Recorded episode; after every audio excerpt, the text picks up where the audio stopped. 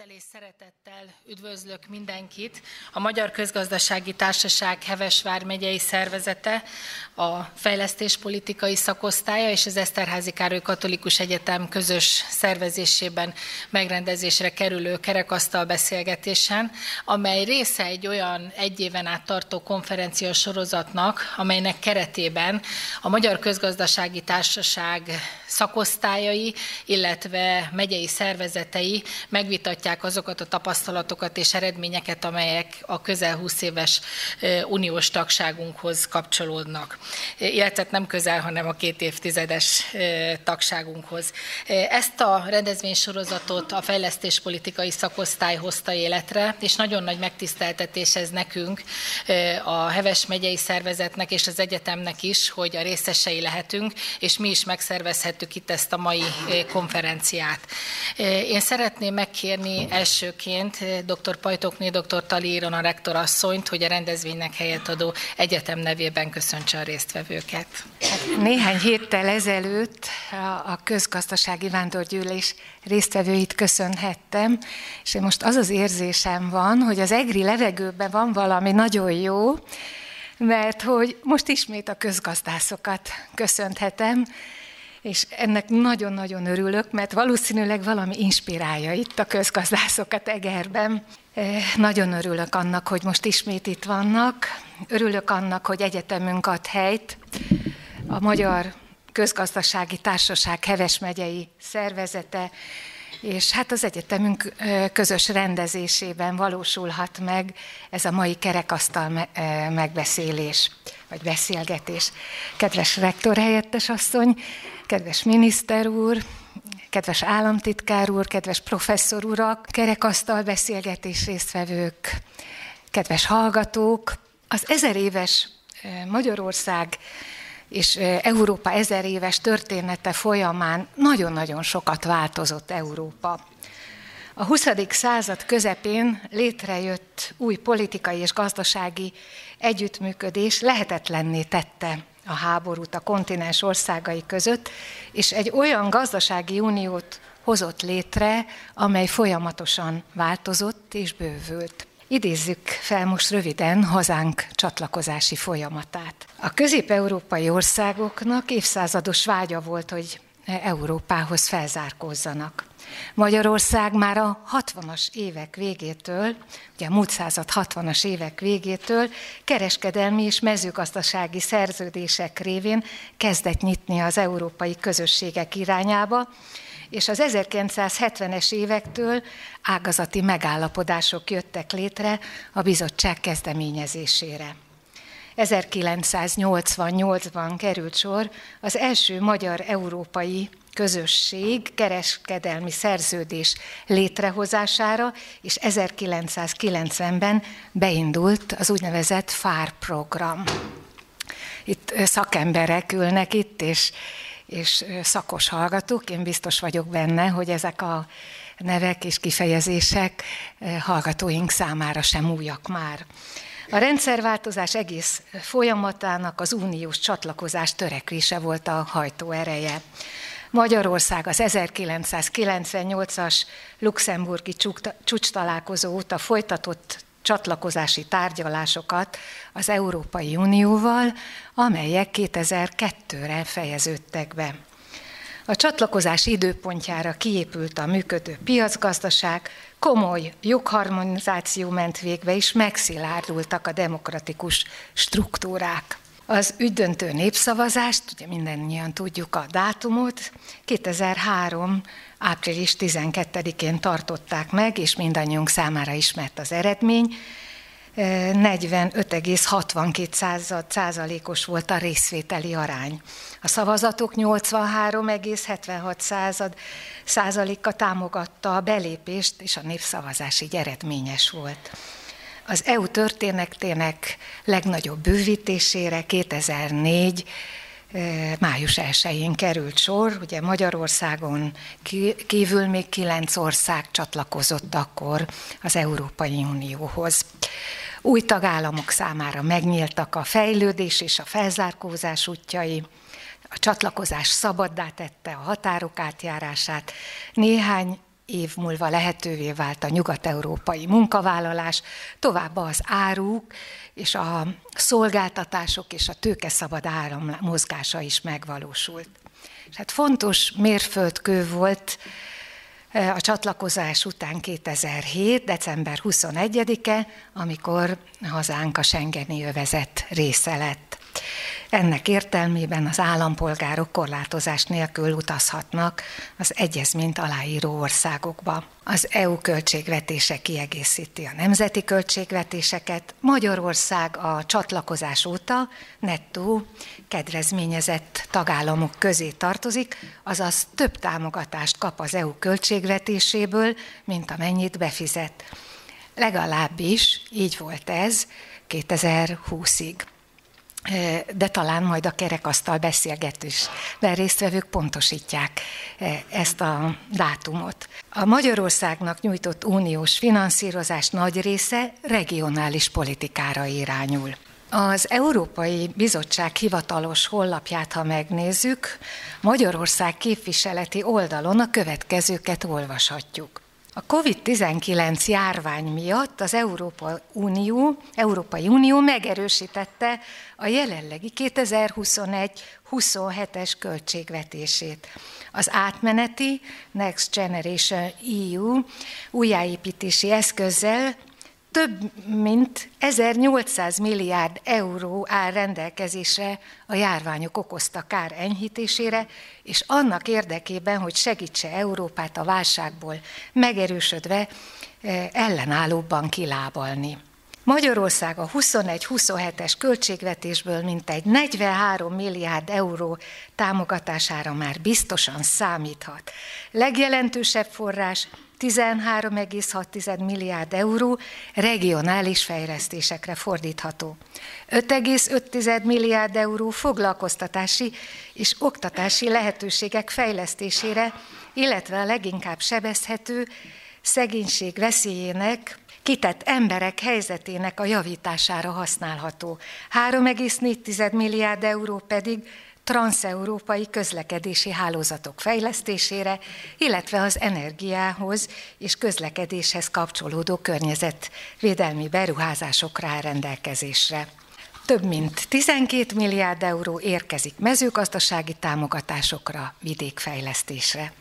Ezen felül a kohéziós politikai eszközöknek kovid tizenkilenc járvány határ, hatásainak enyhítésére elfogadott többlettámogatásból Magyarország mintegy egy milliárd euróra jogosult, illetve a helyre, helyreállítási és reziliencia építési eszközből, ugye csak röviden erre forrásnak hívjuk ezt, mintegy hét milliárd euró vissza nem térítendő támogatásra. Mindezeken felül magyar szervezetek további több milliárd euró támogatáshoz juthatnak, ha sikerrel pályáznak az é u által közvetlenül irányított alapok, például kutatási és innovációs támogatásokat folyósító Horizon Europe pályázatain. Emellett azonban a médiában mindenütt évek óta azt látjuk, halljuk, hogy vélhetően politikai indítatásból Magyarország nem kapja meg az országnak járó juttatásokat. Professzoraink beszámoltak arról, hogy a nemzetközi konzorciumi pályázatok esetén hátrányt szenved az elbírálás során az a pályázat, amelynek magyar résztvevője van. kétezer-húszban Magyarországon gazdaságfejlesztési zónák alakultak, amelyek az egyetemi tudásközpontokkal, kereskedelmi és iparkamarákkal, megyei önkormányzatokkal megalkották a gazdaságfejlesztési terveiket. Egyetemünk az Észak-Magyarországi Gazdaságfejlesztési Zóna tagjaként Heves és Nógrád vármegye fejlesztéseit tervezte. Egyetemünk számára az intézményfejlesztési tervünk alapján ötvennyolc milliárd forint támogatást ítélt meg a kormány határozat szintjén az ágazat irányító minisztérium az er er ef forrásból. Mindannyian tudjuk, hogy az elmúlt három évben olyan változásoknak vagyunk tanúi, amelyeket sohasem éltünk még meg korábban. Gondolok itt a geopolitikai változásokra, a háborúra, a világjárványra, az energiaválságra, és sorolhatnám tovább. Joggal kérdezhetjük, Vajon mi, válha, mi várható a jövőben? Hogyan alakul helyünk az Európai Unióban? Meggyőződésem, hogy a mai kerekasztal beszélgetés számos kérdésre választ ad majd. Köszönöm a kollégáim, valamint a szervezők munkáját. Köszönöm, hogy a kerekasztal beszélgetésre meghívottak, vállalták a szereplést. Végül, de nem utolsó sorban, köszönöm mindannyiuk jelenlétét, eredményes konferenciát, eredményes kerekasztal beszélgetést kívánok.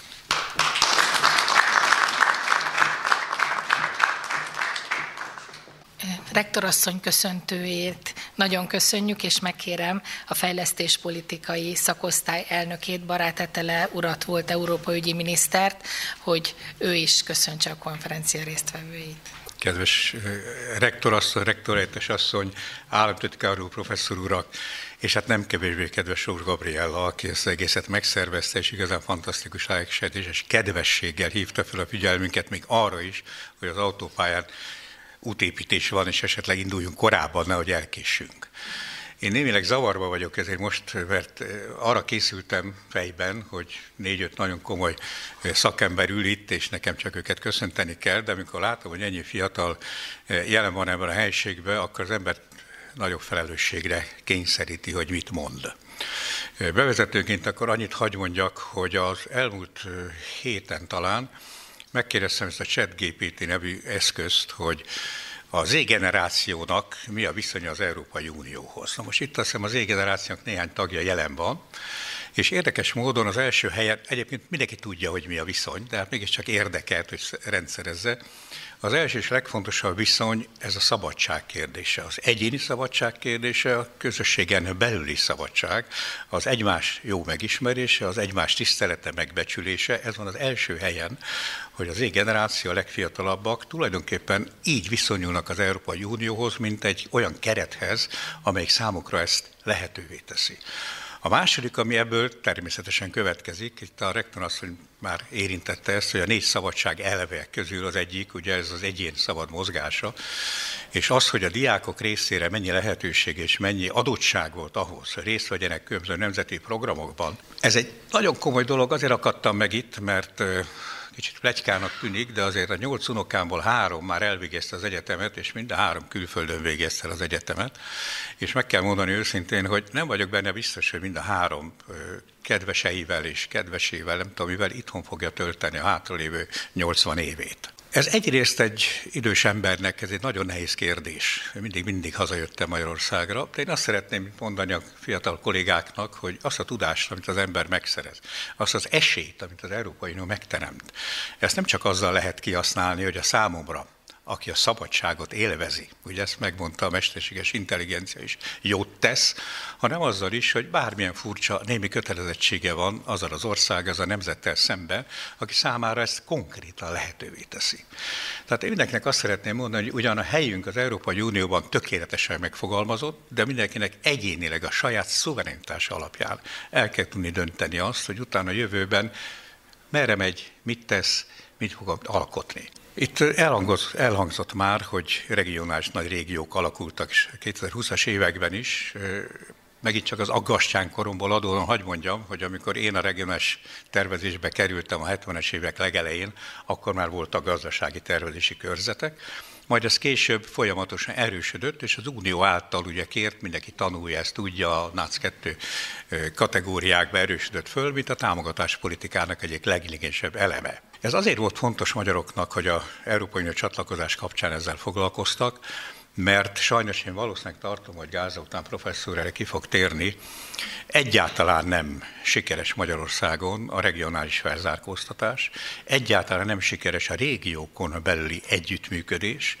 Tehát akkor, amikor mi szabadságot élvezünk, amikor az Unióhoz való viszonyunkkal fogalmazzuk meg, akkor nagyon jól kell tudni azt, hogy minden arra alapozott, hogy ebben az országban mi mit teszünk annak érdekében, hogy ezek a különbségek ezek felszámolódjanak és ne romoljanak. Sajnos évtizedek óta nem sikerül ezt megoldani, pedig azok sok pénz, amiről itt szó van, ami évente ezer milliárd, amióta benne vagyunk euróba, annak bizony ilyen pozitív hatásának kéne lennie. A belépés időszakában mi elkészítettük a mi a Nemzeti Fejlesztési Hivatal az Európai Ügyek Hivatalával együtt az első nemzeti fejlesztési tervet, amelyiknek a legfősebb legfontosabb kategóriái szerintem még ma is élnek, és itt van egy stratégiával foglalkozó államtitkár úr, hogy azt biztosan tudja, hogy az egyik és leges legfontosabb cél, visszatérek rá, az mégiscsak az ember. Milyen ember? Az okos ember, az egészséges ember, aki egy összetartó társadalomnak a része. Ez, ez a leges-leges legfontosabb. Szerintem minden életünknek ez lehet csak a központja. A gazdaság ezt kiszolgálja, az infrastruktúra ezt kiszolgálja, minden más adottság az egy eszköz ahhoz, hogy ez a társadalom egyre boldogabban és tényleg jobban is élhessen. Ez egy nagyon fontos momentuma volt ennek a fejlesztéspolitikának. Befejezésre annyit mondjak, hogy ugye természetesen Egerben nem kell mondani, hogy az európai csatlakozásunk én szerintem mégiscsak sikeresebb, mintha több dzsámé, nem tudom, épült volna itt, és jelen volnának itt, a, és minden nap dobókat kéne megtapsolni, hogy milyen ügyesen verekszenek. Tehát nekünk azért ez egy nagyon-nagyon nagy biztonságot ad. Én kisgyerek, pici gyerekkorom óta Európa párti vagyok, erdélyi származásként életem egyik legnagyobb boldogsága volt, amikor a magyar kormány képviselőjeként Románia csatlakozását Luxemburgban aláírhattam. Ez egy elképesztő élmény. Mindenkinek kívánom azt, hogy ez a fajta mély élmény az összetartozásról, a Közép-Európáról, mindazokkal a társadalmi közösségekről, amiben fölnő itt, ez hassa át, és érezze azt, hogy ez tulajdonképpen az ő jövőjének mindenféleképpen a, a megalapozója. Annyit még tényleg, most már valóban befejezésül, Halm Tamás már szerintem integet is nekem, hogy túl hosszú vagyok. Egyébként annyit hagyáruljak el róla, amely nem fogja elmondani, akit a vitát fogja vezetni, hogy amikor kisétáltunk itt a városba, azt mondta, hogy ő ezt a város szereti a legjobban Magyarországon. Tehát ezért majd egy tapsot szerintem megérdemel azok részéről, akik Egerben vannak. Tehát befejezés, hogy nehogy valaki azt higgye, hogy az egész európai csatlakozási folyamat, ami nem zárult le, ez a húsz év, ez nem egy idő, történelmi távlatból azért ez nem egy olyan nagyon nagy, százötven évig volt török uralom, nem? Tehát a húsz év azért ez még egyelőre nem olyan nagy európai birodalmi hatás. De az, hogy mire beléptünk, ez a kilencvenes évek rendszerváltási folyamatának egy nagyon egy, egyenes következménye, az, hogy kiváló emberek dolgoztak, Jeszenszky Géza külügyminisztertől kezdve, Kovács László sajnos nagyon beteg, Martonyi Jánoson keresztül Juhász Endre miniszteren át, aki azért azzal foglalkozott, hogy léphessünk be az Európai Unióba, több tízezer oldalnyi, tízezer oldalnyi megállapodást kellett megkötni, aláírni Magyarországnak, törvényhozásba bevezetni annak érdekében, hogy egy működőképes országá váljunk, hogy én azt hiszem, hogy ezek olyan előzmények voltak, amikre mindenképpen tisztelettel kell gondolni. A mi tervezési munkánknak is fantasztikus előzményei voltak. Egy Chikán Attila nevű professzor a Közgazdasági Egyetemről, az átfogó tervet ő készítette még, vagy Matolcsy György, aki most a Nemzeti Bank elnöke, ő volt, aki az első Széchenyi tervet elkészítette. Aztán készült már több terv, és én nagyon bízom benne, és aztán az én mondani valónak a legsötétebb, legaljasabb, legcinikusabb mondani valója, hogy én a stratégiáért felelős államtitkár úrtól nagyon várom, hogy mondja el, hogy most milyen stratégia van, mi vár erre a fiatal közösségre a következő időben, mert ezt a folyamatot megtörni nem szabad, ezt csak erősíteni szabad, és nagyon hinni kell abba, hogy ezeknek a folyamatoknak a folyamatban van az ereje. Abba, hogy itt egy öreg ember, ott vannak a fiatalok, és ezt az egész folyamatot közösen végig tudjuk szeretni és alkotni. Köszönöm szépen a figyelmet!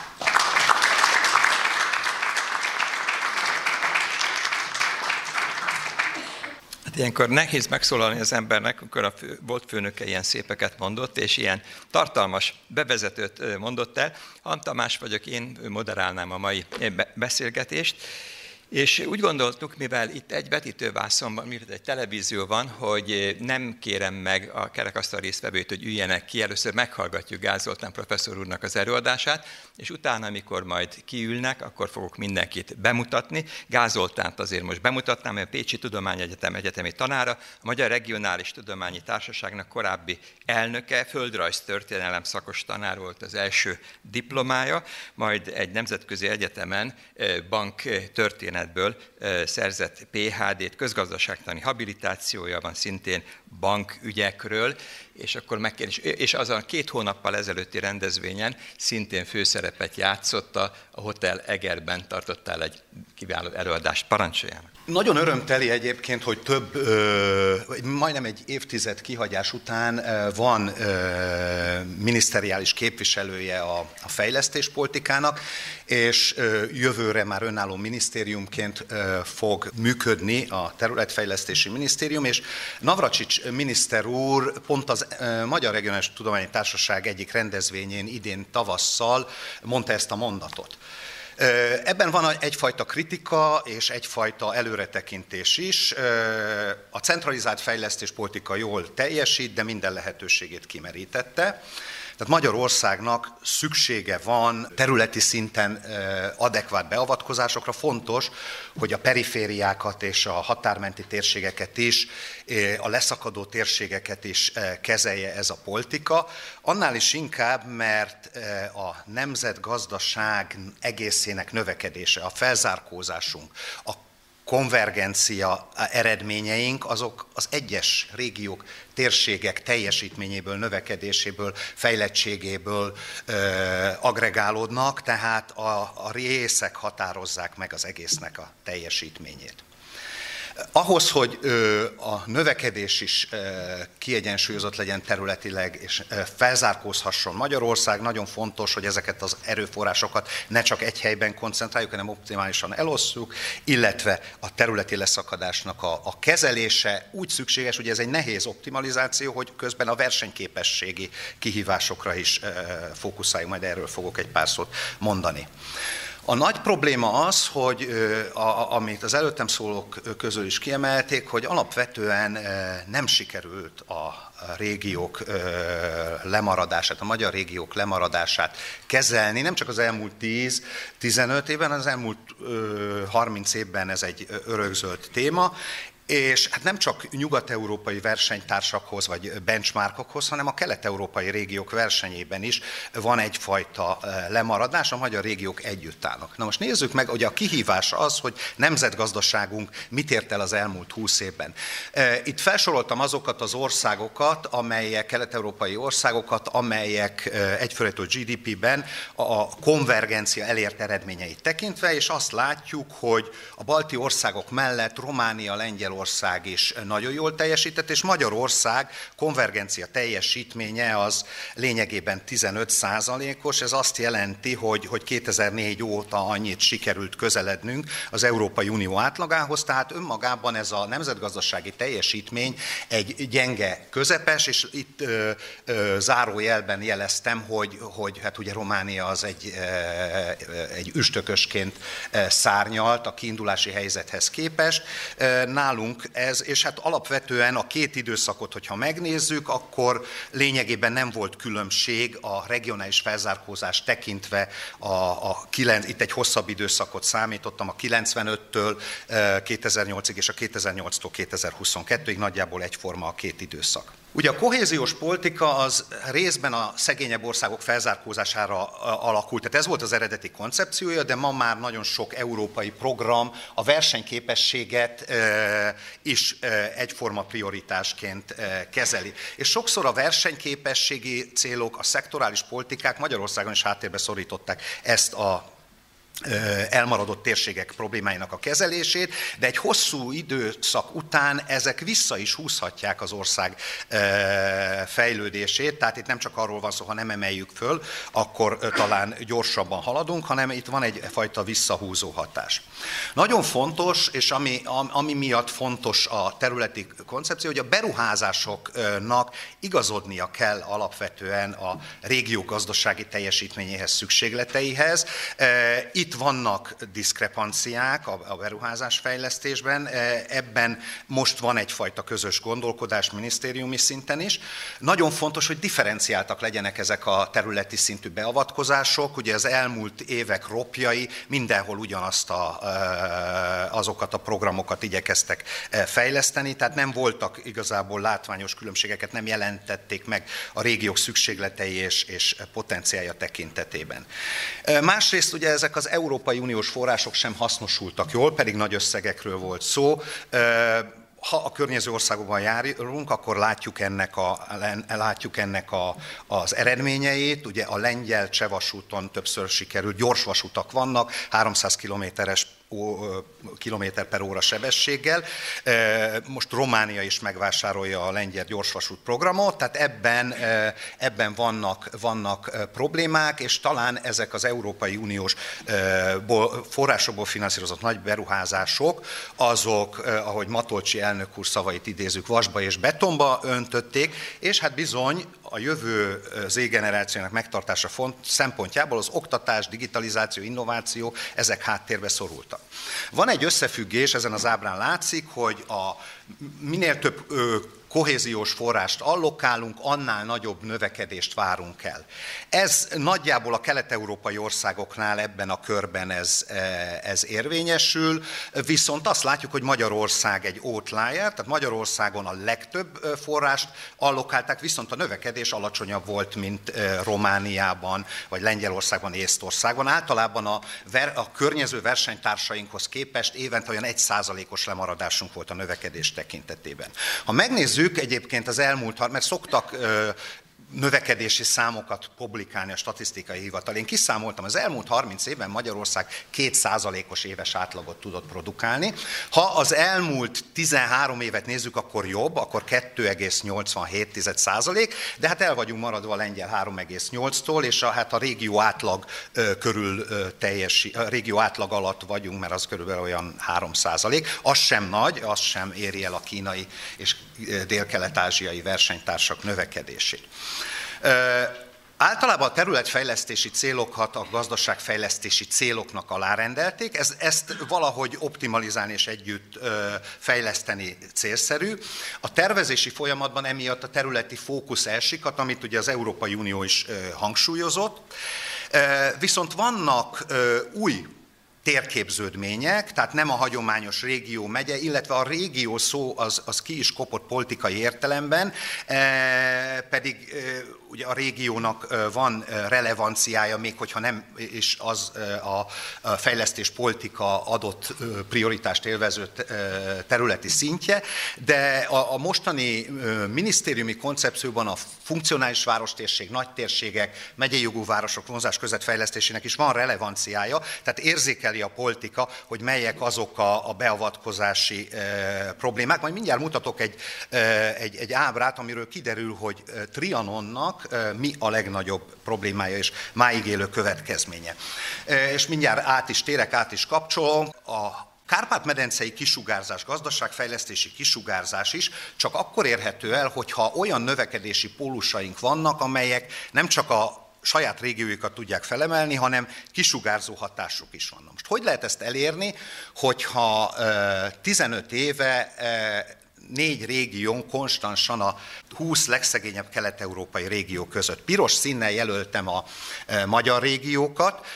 Pest megye két éve még a huszadik legszegényebb régió volt, most egy két-három százalékkal közeledett az Európai Unió átlagához, és sötét barnával nézzük a benchmarkokat. Ez Románia.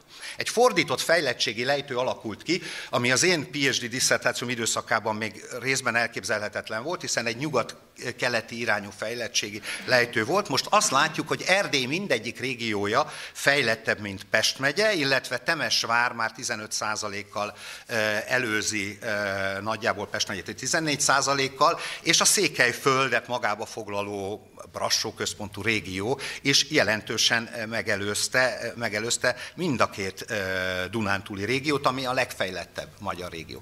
És Debrecen, mint amelyik egy potenciális növekedési pólus, ennek a kisugárzó hatásra bizony nem annyira sikeres az Észak-Alföld teljesítményére nézve, hiszen Debrecen, ha Romániában lenne, az lenne Jasi régiójával, Moldova régióval a legszegényebb romániai régió. Tehát itt vannak, vannak nagy problémák és ellenhon, anomáliák. Ebben a kérdésben azért Budapest, mint nemzetközi központi szerepköre is szerepet játszik, hiszen Budapest évek óta veszített, főleg a kétezer-nyolcas válság után növekedési potenciájából.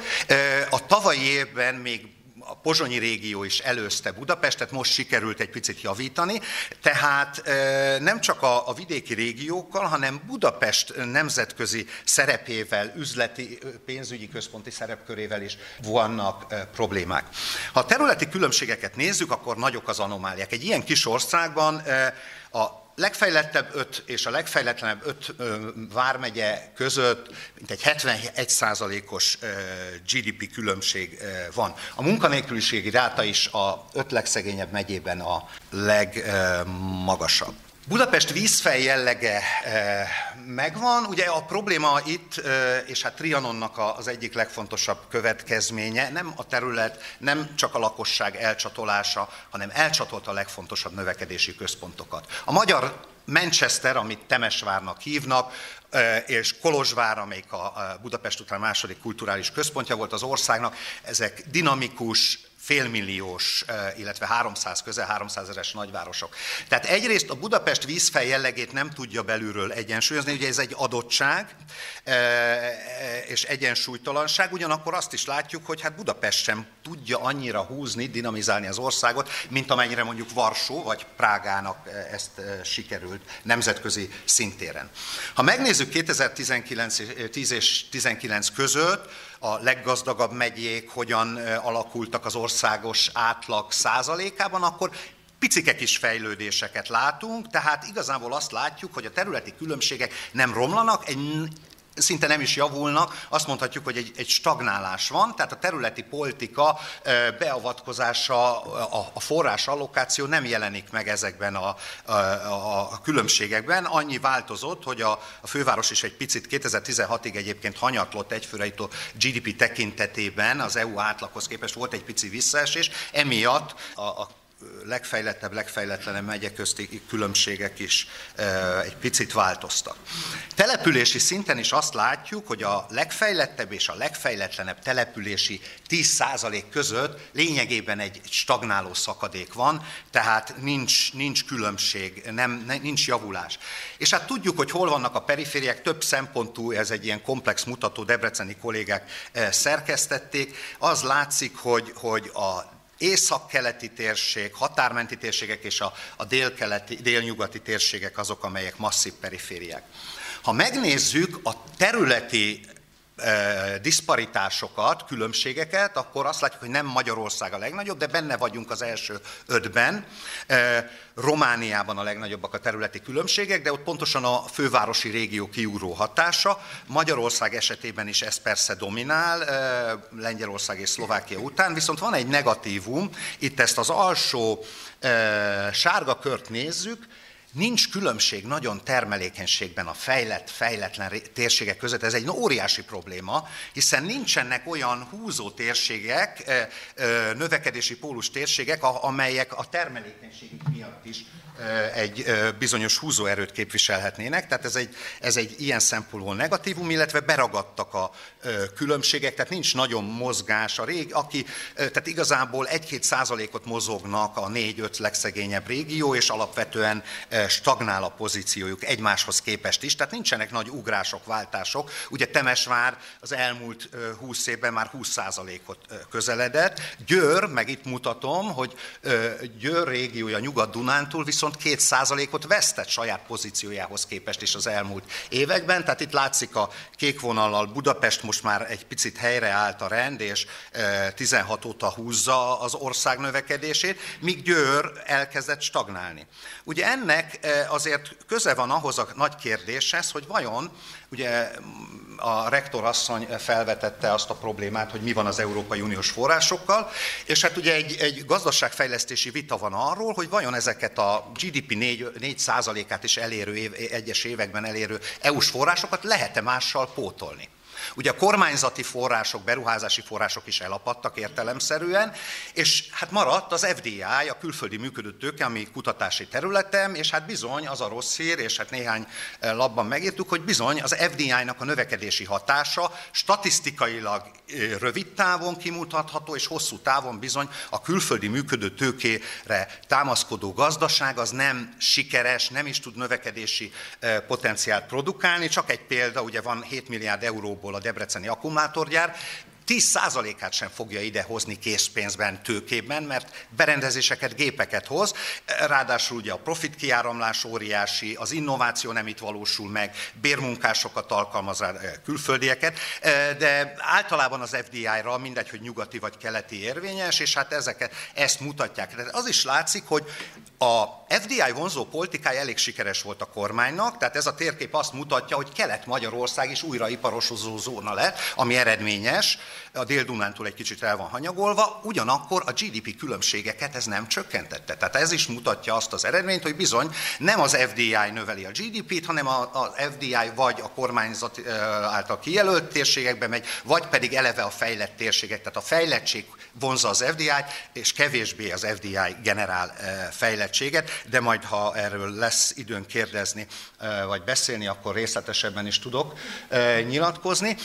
A területpolitikával sok probléma volt, erre történt utalás a megnyitó beszédben. A centralizációnak vannak előnyei, rövidtávú előnyei, de hosszú távon hátrányai, éppen a, a terület, az is mutatja, hogy a területi különbségek nem e, csökkentek, volt, ahol e, nőttek. E, igazából más szempontok, politikai és szektorális szempontok e, domináltak, és, és hát azért is vannak most új koncepciók, mert, mert talán ezek a gazdaságfejlesztési zónák sem váltották be a hozzájuk fűzött reményt, és hát hogyha csak ef dé í-ra fókuszálunk, az nem jó.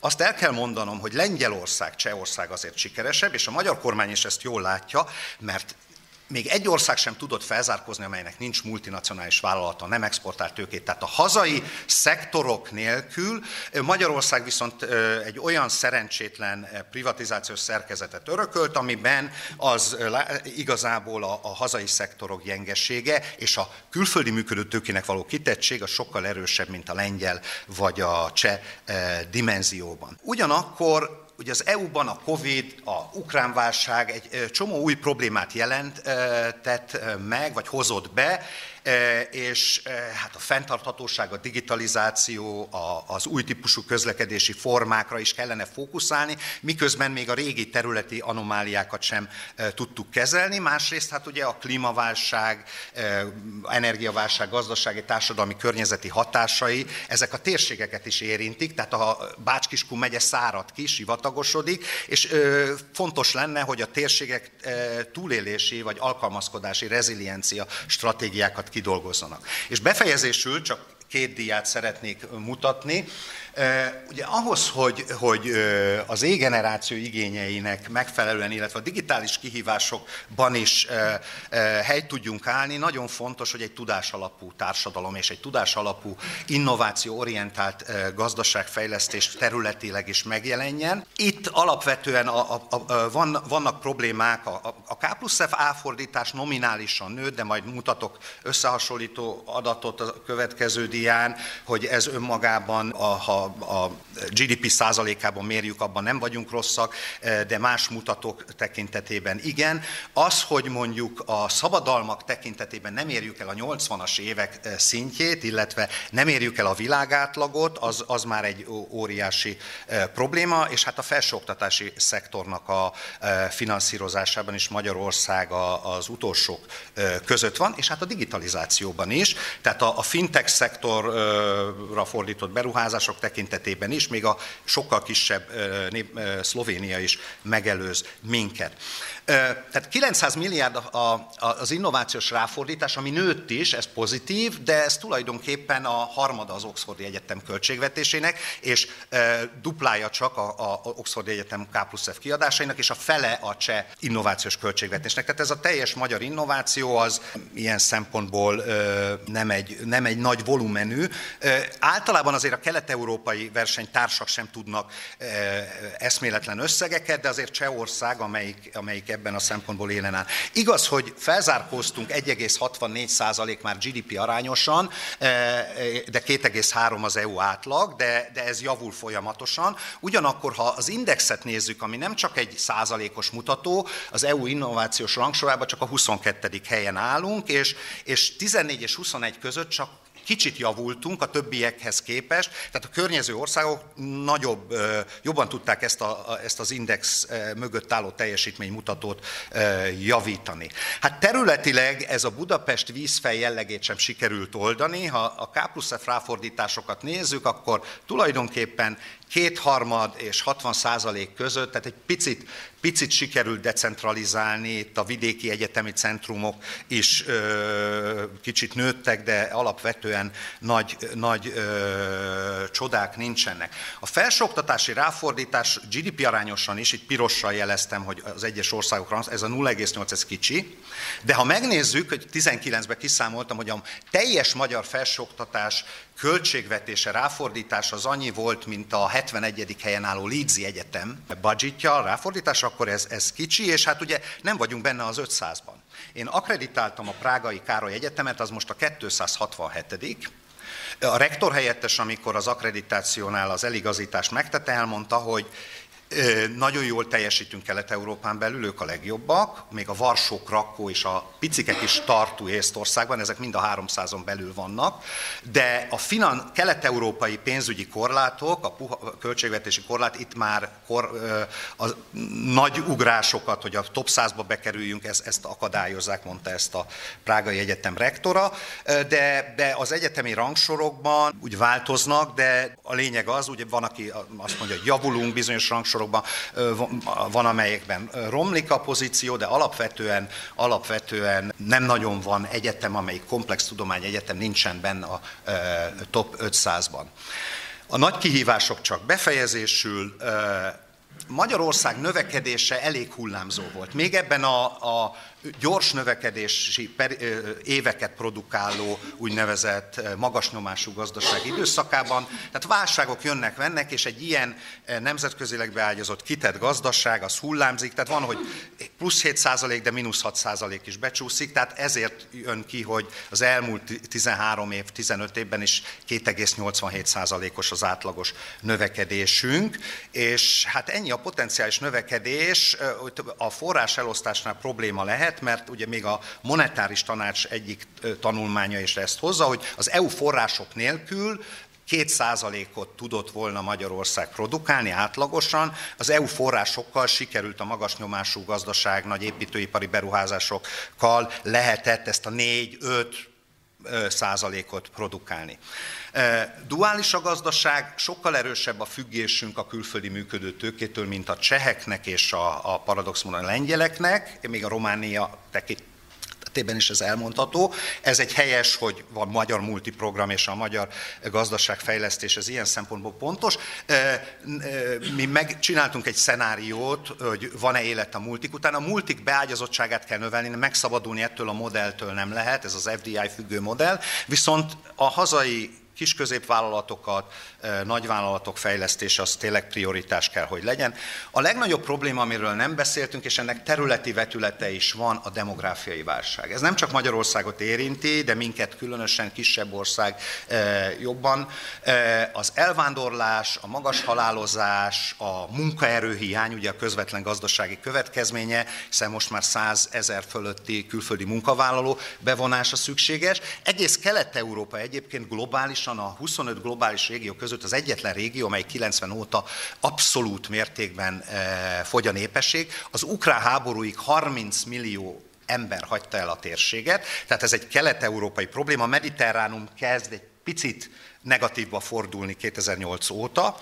A klímaválság az érinti, hiszen a Balti-tenger lesz az új mediterránum, itt viszont jön a Szahara néhány területen, és ez gazdaságilag. A Nemzeti Banknak van egy stratégiája, ami már nem csak a monetáris, nem csak az inflációkövetés, hanem a klímabiztonság finanszírozása, és ennek nagyon komoly költségei lesznek. A tudásalapú gazdaság, innovációs kihívásokról beszéltünk. Itt nem csak Magyarországon van probléma, ez az első ipari forradalom, az ipar négy pont nulla, ami nem Európából indult, és nincsenek európai játékosok. Itt van a big tech-ek Amerikában és Kínában, és itt Európa is egy picit rohan, a, hogy versenyt fut az idővel.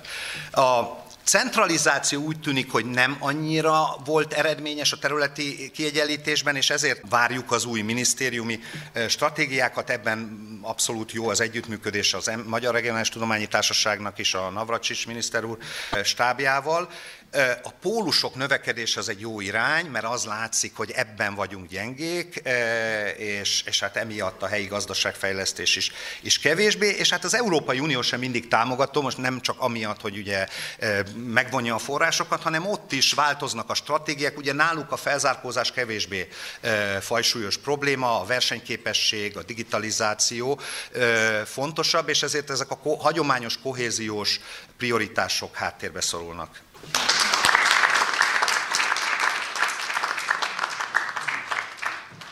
Ez egy pár percig engedjék meg, hogy a lendületét megtörjem a mai rendezvénynek, mert szeretném akkor sorba bemutatni a jelenlévőket. Itt rögtön mellettem foglal helyet Csepeti Ádám, aki a Miniszterelnökség stratégiai ügyek koordinációért felelős helyettes államtitkára. Ő egyébként a Corvinusnak az oktatója, tehát hogy is mondjam, csak szak, szakmabeli, nem csak állami vezető, hanem a, az egyetemnek lelkes oktatója, aki nagyon érdekes végzettséget szerzett, mert egyrészt marketinget tanult, másrészt pedig gazdaságpolitikát, úgyhogy ez talán ez a, most a jelenlegi időszakban ez különösen jó párosítása. Hadd mondjam még el, hogy egy igazi küldetést is teljesít, mert a határon túli magyar közgazdás szervezetek vándorgyűlésein mindig szerepel, mindig előad, nagyon nagy sikerrel. Ádám nagyon kiváló előadó, ezt hadd tegyem még hozzá.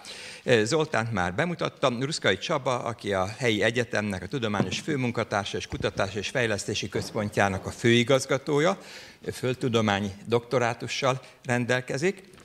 Eger városról elmondta Etele, hogy nekem ez a kedvenc városom, de a főigazgató úr egyenesen Eger város szerelmese, ezt olvastam az egyik interjújában, ahol elmondta, hogy azt érzem, hogy nincs olyan erőteljes alapos tervezés, mint annak előtte, például kétezer-tizennégyben vagy kétezer-hét környékén, amelyek a mostani fejlettséget determinálják, határozzák meg. Ez hiányzik. Ez ellen azért tennünk kell, különben a városunk versenyhátrányba kerül. Mivel én magam is dolgoztam néhány évig Baráth Etele irányítása alatt a fejlesztési hivatalban, zene volt füleimnek ez a néhány mondat, amit a főigazgató úrtól olvashattam, és neki Európai Uniós kötődése is van, hiszen a doktorátusát egy Európai Uniós programból, a Leader program jelentősége a régiófejlesztésben ebből írta.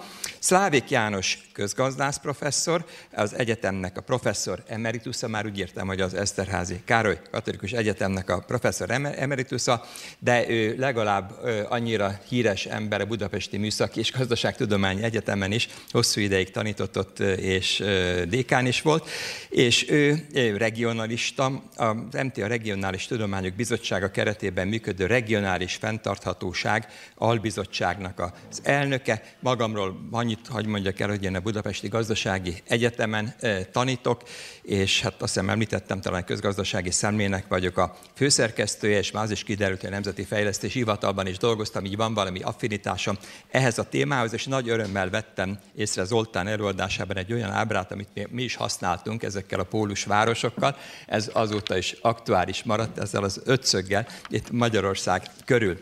Én még hadd mondjak el annyit bevezetőként, hogy egy kicsit szusszanjunk mindnyájan, hogy az A Magyar Közgazdasági Társaság nem akarta kisajátítani ezt a rendezvénysorozatot, bár a spiritus rectora az Baráth Etele, miniszter úr, aki az országos elnökségünknek is tagja, nem csak a fejlesztéspolitikai szakosztálynak, ezért nem a Magyar Közgazdasági Társaság honlapján lehet elérni ezeket az előadásokat, ez is nagyon hamar, szerintem órákkal a rendezvény befejezése után föl fog kerülni, hanem egy e u húsz pont blog pont hu helyen lehet elérni, és hát Zoltán beszélt arról, hogy lesznek további rendezvények. Most november harmincadikán a munkaügyi szakosztálynak lesz egy rendezvénye, januárban pedig a mezőgazdasági szakosztálynak. Nagy Gábor Miklós a Közgazdasági Társaság hivatal vezetőjének a tájékoztatása szerint.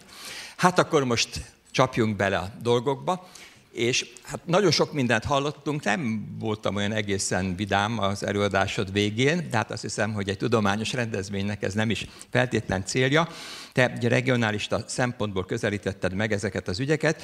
Én azt szeretném kérni, hogy elsőként talán Ádám, ha elmondana néhány dolgot, hogy az ő székéből nézve, ez a húsz év, ez hogy néz ki, és aztán a kettőt valahogy próbáljuk meg ezt a makromegközelítés és a regionális a vita keretében majd ötvözni. Üdvözlök mindenkit, üdvözlöm a, az egyetemi polgárokat, üdvözlöm az egrieket, köszönöm szépen a megtisztelő felkérést a Magyar Közgazdasági Társaságnak. Gabi, nagyon köszönöm, hogy itt lehettek, és Tamás, rögtön egy nem egyszerű helyzetbe hoztál, hogy végül is melyik sapkámba válaszoljak a különböző közgazdasági kérdésekre.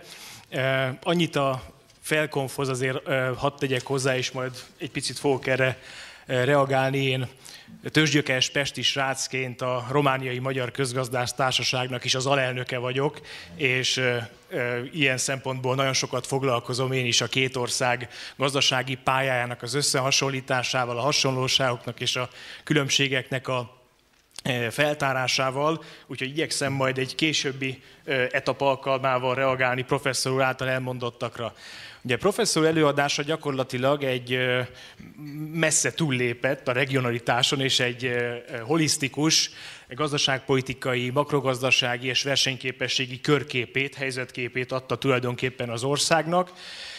Én azonban még az első felszólalásomban egy kicsit szeretném azért a, az Európai Unióban töltött lassan húsz évünket egy picit kormányzati szemmel, azt gondolom, megközelíteni. Talán onnan kezdenék, hogy húsz év az rengeteg idő, és itt a generációkról beszéltünk. Én is nagyon fiatal voltam még, amikor beléptünk az Európai Unióba. húsz évbe sok minden belefér. Ugye nézzünk, azt gondolom, néhány fontos makrogazdasági indikátort, hogy az ország hogyan teljesítette tekintetben. Ugye, hogyha visszatekintünk kétezer-négy környékére, körülbelül egyébként a nettó átlagbérek Magyarországon olyan háromszázötven euró környékén voltak havonta. Azt gondolom egyébként, hogy húsz év alatt természetesen a közönség joggal kérdezheti azt, hogy miért nőtt csak ennyit, de azért ne felejtsük el, hogy jelentősen nőtt. Ma körülbelül ezer euró a nettó jövedelem Magyarországon. Tehát az állampolgároknak azért mindenféleképpen elmondhatjuk, hogy az európai közösség tagjaként bővültek az anyagi lehetőségei. Kiemelném azt is, hogy a munkaerőpiacon, és nagyon sok munkaerőpiaci problémával és anomáliával fogunk foglalkozni itt a kerekasztal beszélgetés során, de azért valahonnan onnan indultunk, hogy ötvenhét-ötvennyolc százalékos foglalkoztatottsági szintünk volt, akkor, amikor az Európai Unióba megérkeztünk, és ma azért egy hetvennégy százalék környéki foglalkoztatottsági szinten tartunk. Tehát én azt gondolom, hogy azok a lehetőségek, azok az opciók, amelyeket a közös piac, és majd beszélünk még a közös piacnak az előnyeiről, megnyitott egyébként a magyarországi vállalkozásoknak, és ezen keresztül a magyar, magyar munkavállalóknak, azért mindenféleképpen egy szignifikáns előrelépést jelentettek az élethelyzetükben. Ha a bérekről beszéltem, akkor egy picit az inflációról is fogok szólni. Nem az infláció letörésével kapcsolatos aktuális intézkedésekről, hanem egy húsz éves perspektívában. Ugye nagyjából azt látjuk, hogy az infláció kétezer-négy óta olyan száztizenöt-százhúsz százalékos volt, hogyha kumuláltan veszem, egészen napjainkig. Ez olyan négy egész öt tized-öt százalékos inflációs rátát jelent évente. Tehát innen egy kicsit ki lehet számolni, hogy az infláció az elmúlt húsz évben kicsit több, mint a duplája volt tulajdonképpen a kétezer-négyes szinthez képest. A bérek pedig egyébként a háromszorosával emelkedtek. Tehát én azt gondolom, hogy mindenki, aki egyébként elégedetlenkedik Magyarország felzárkózási pályájával, illetve adott esetben az élethelyzetünkkel, azért ne felejtse azt el, hogy jelentősen javultak egyébként a jövedelmi vagyoni pozícióink összességében. Természetesen nagyok az egyenlőtlenségek, nagy a Gini együttható, tudjuk egyébként ezeket a mutatószámokat, de azt gondolom, hogy e tekintetben állampolgári perspektívából is jelentős az előrelépés. Na most, hogyha a vállalatokat nézzük, akkor azért amikor egy egységes közös piacra beléptünk, ahol a, a különböző termékek és szolgáltatások, a tőke és a munkaerő szabadon áramolhatott, vagy áramolhat értelemszerűen, ugye a munkaerő kapcsán hét évig csak néhány országban tudtak egyébként a magyarok munkát vállalni, ha jól emlékszem, Angliában, Svédországban, meg talán Írországban, ha jól, jól emlékszek, és kétezer-tizenegyben történt a teljes szabad mobilitás a magyar állampolgárok számára. Azt szeretném azért itt kiemelni, hogy a vállalkozásaink ugye megkapták azt, hogy hozzáférnek egy kulturálisan és fogyasztói igényeiben és preferenciáiban nagyon hasonló négyszázötven-négyszázhatvan milliós piachoz.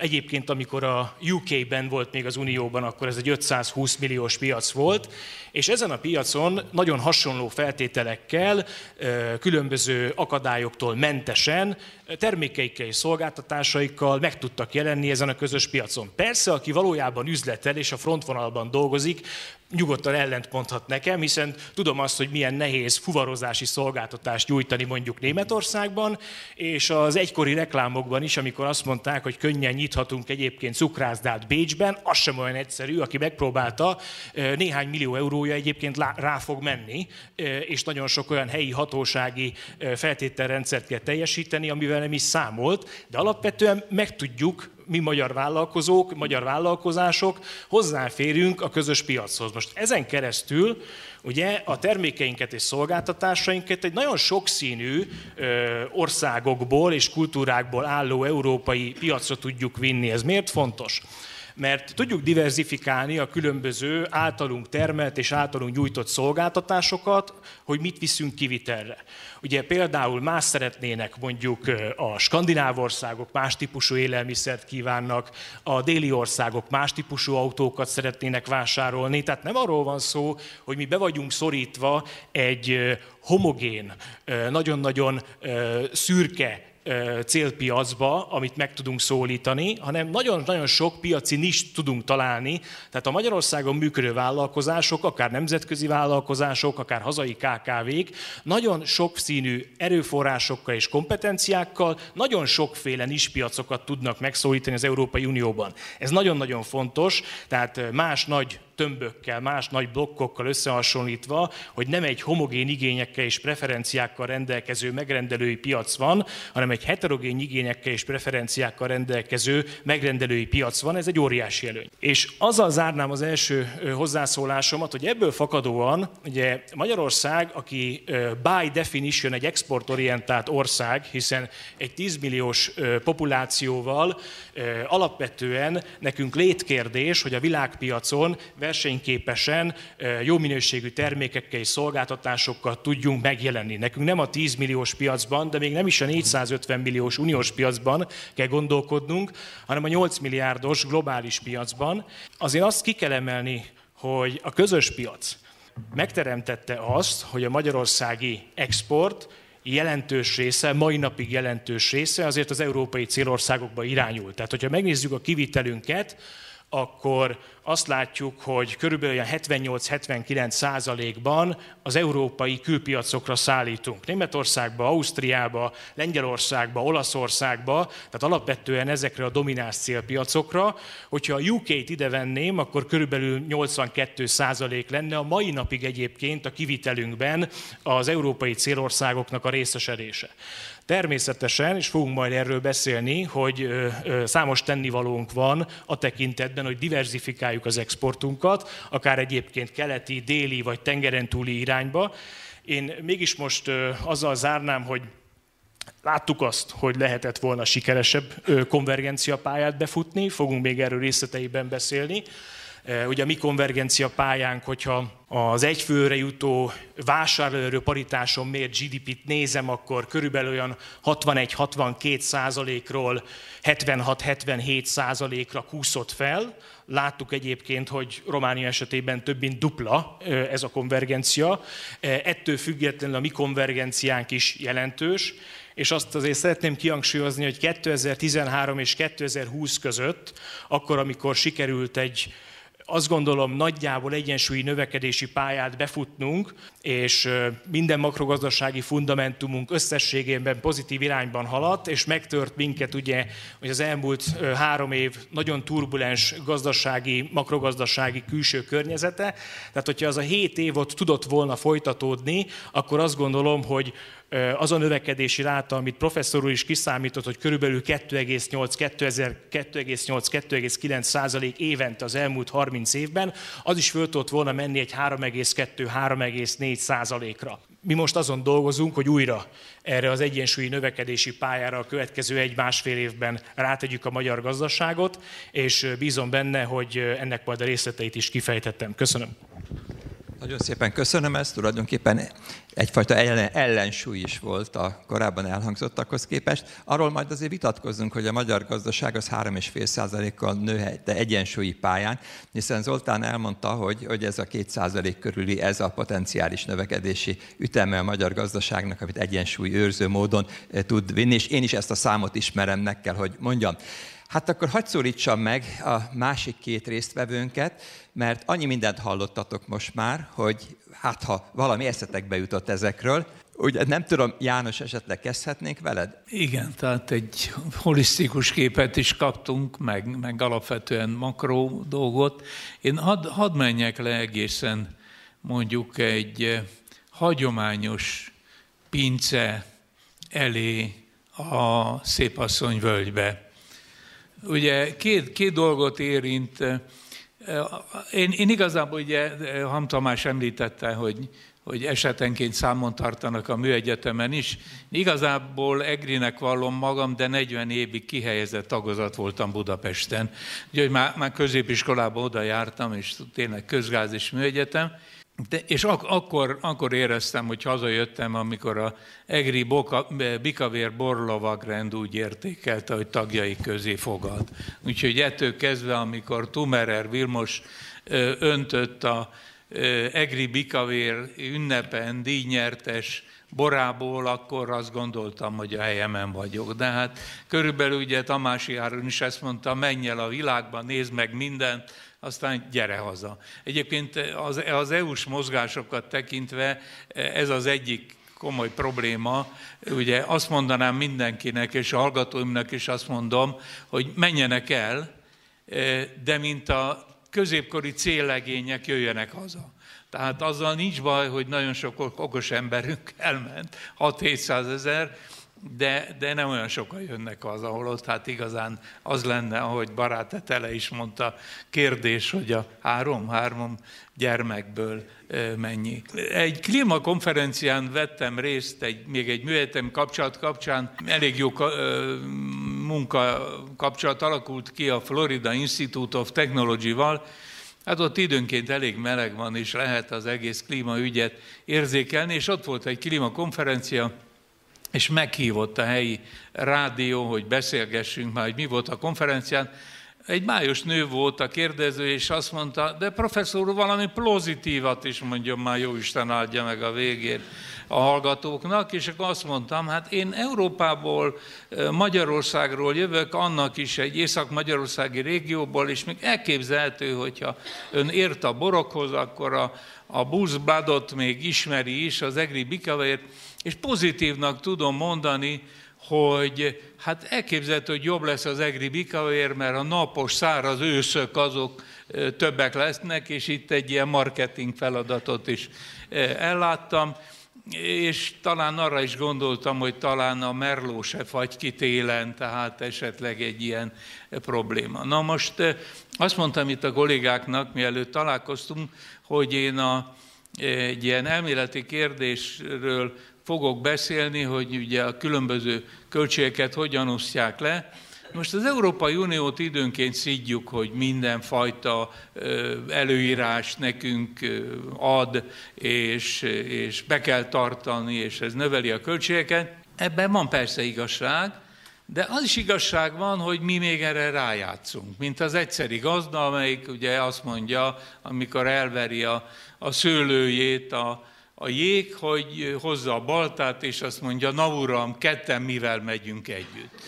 Csáfor Hajnalka, aki most nem rektorhelyettes asszony minőségében, hanem docens asszony, és volt PhD hallgatónként, írtunk egy közös cikket, egyébként most jelenik meg, és hadd had mondjam, hogy például a felsőoktatás erősségét és helyzetét tekintve Egernek kifejezetten az, hogy, hogy katolikus egyetem lettünk, És az, és az érsek úr lehet, hogy éppen azért a nagy kancellár, mert volt rektor, ha jól emlékszem, egy pap továbbképzőbe Rómába, egyértelműen támogatja. Most tíz éve nem volt erre mód, hogy kiadjunk egy könyvet, méghozzá írottként is, és egy, ez lesz a címe, mindenkinek ajánlom, Válság, kilábalás és fenntarthatóság. Ebbe írtunk, és megnéztük például azt, esettanulmányt Hajnalka készítette, hogy mondjuk a, a, a napkollektorok és napelemek telepítésénél,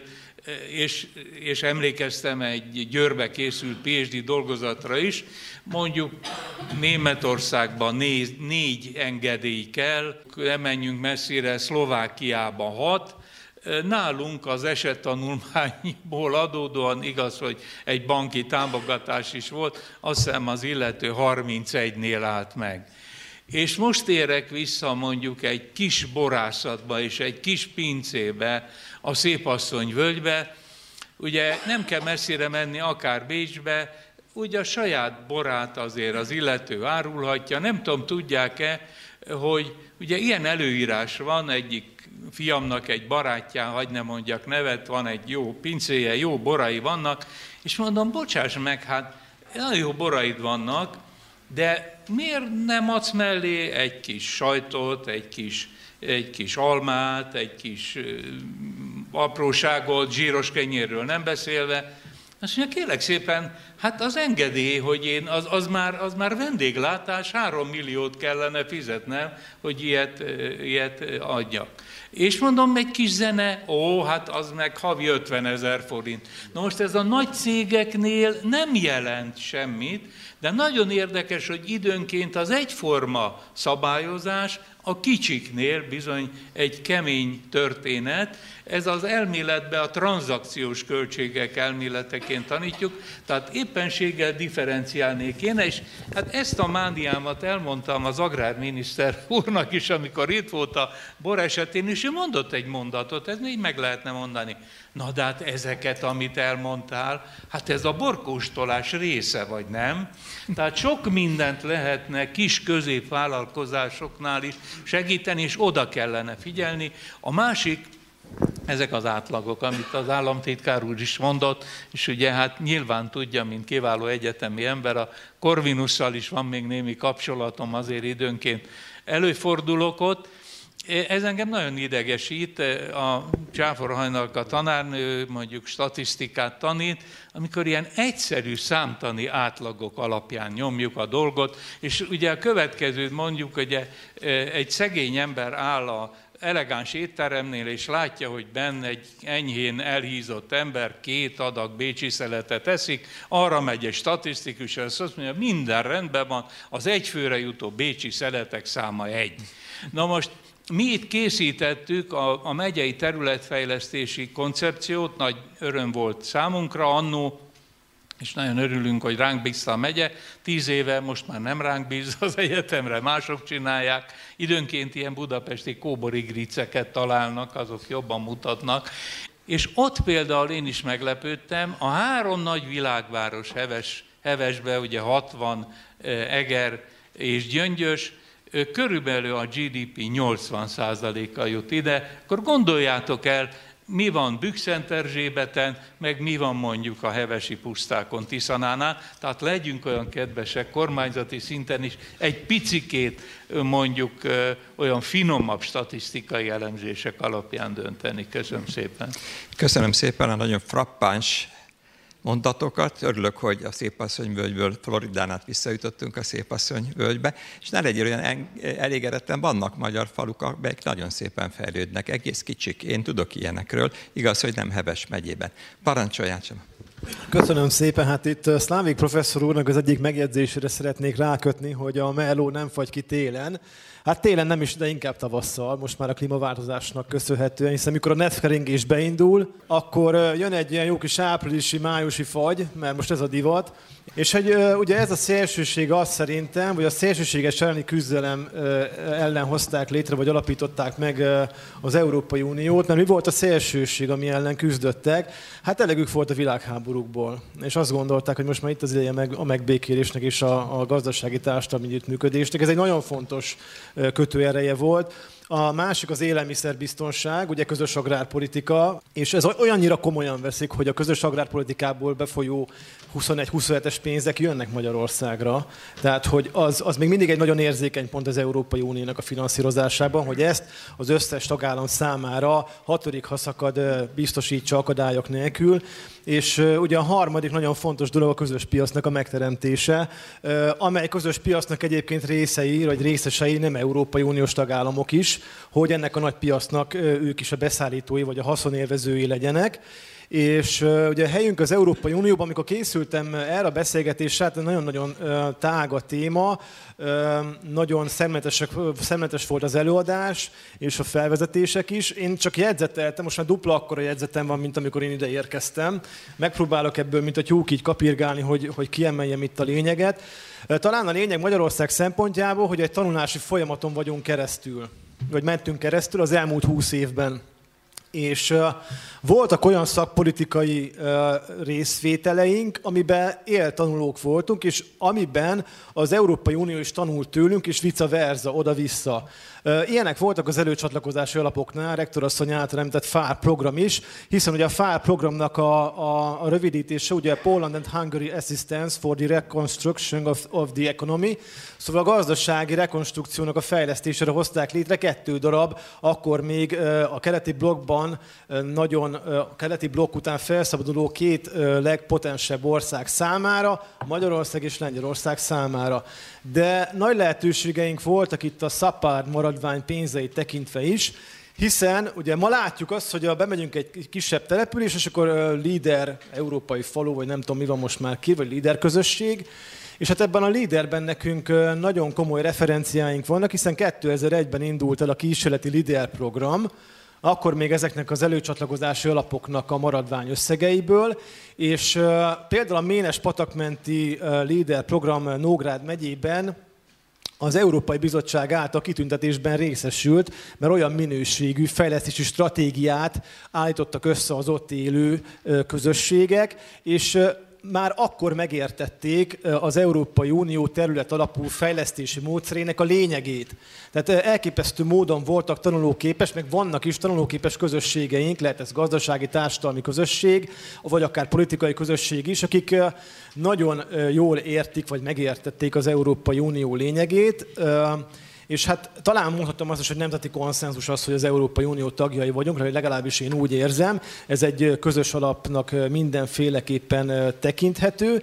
És még egy apró megjegyzést szeretnék hozzátenni, ugye itt elhangzott az, hogy milyen területi szintek vannak az Európai Unió finanszírozásában. Ez a nácz rendszer, nem tudom, sokan szerintem tanultunk erről. És itt miniszter úr is mondta, hogy a nácz kettő volt ugye a szakpolitikáknak a leginkább frekventált megvalósítási területi egysége.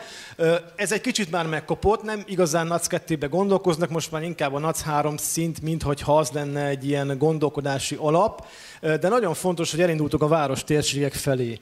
Mert azok lesznek azok a pólusok, ahogy Gál tanár úr is mondta, amelyekből a fejlődés kisugározhat, és ahogy a Navracsics miniszter úr is említette, talán az Inforádióban hallgattam egy-két nappal ezelőtt, hogy, hogy ez a metropol régiók, ugye nálunk nem mindenhol, egy darab metropoliszunk van, de, de nagyon fontos, hogy, hogy a város térségekre, a város vonzás körzeti viszonyra fognak valószínűleg épülni a következő időszak fejlesztés politikai elgondolásai, de nincsenek, tehát nincsen most már megyehatár, meg közigazgatás határ, hanem legfontosabb a területi kohézió által létrehozott régióknak a fejlesztése, hogy ne legyenek itt szakaszolva az egyes fejlesztéspolitikai elképzelések, mert ugye ebből vannak, vagy voltak gondok az elmúlt húsz évben, tehát lépni kell, evolúciót kell lépnünk ebben a megközelítésben.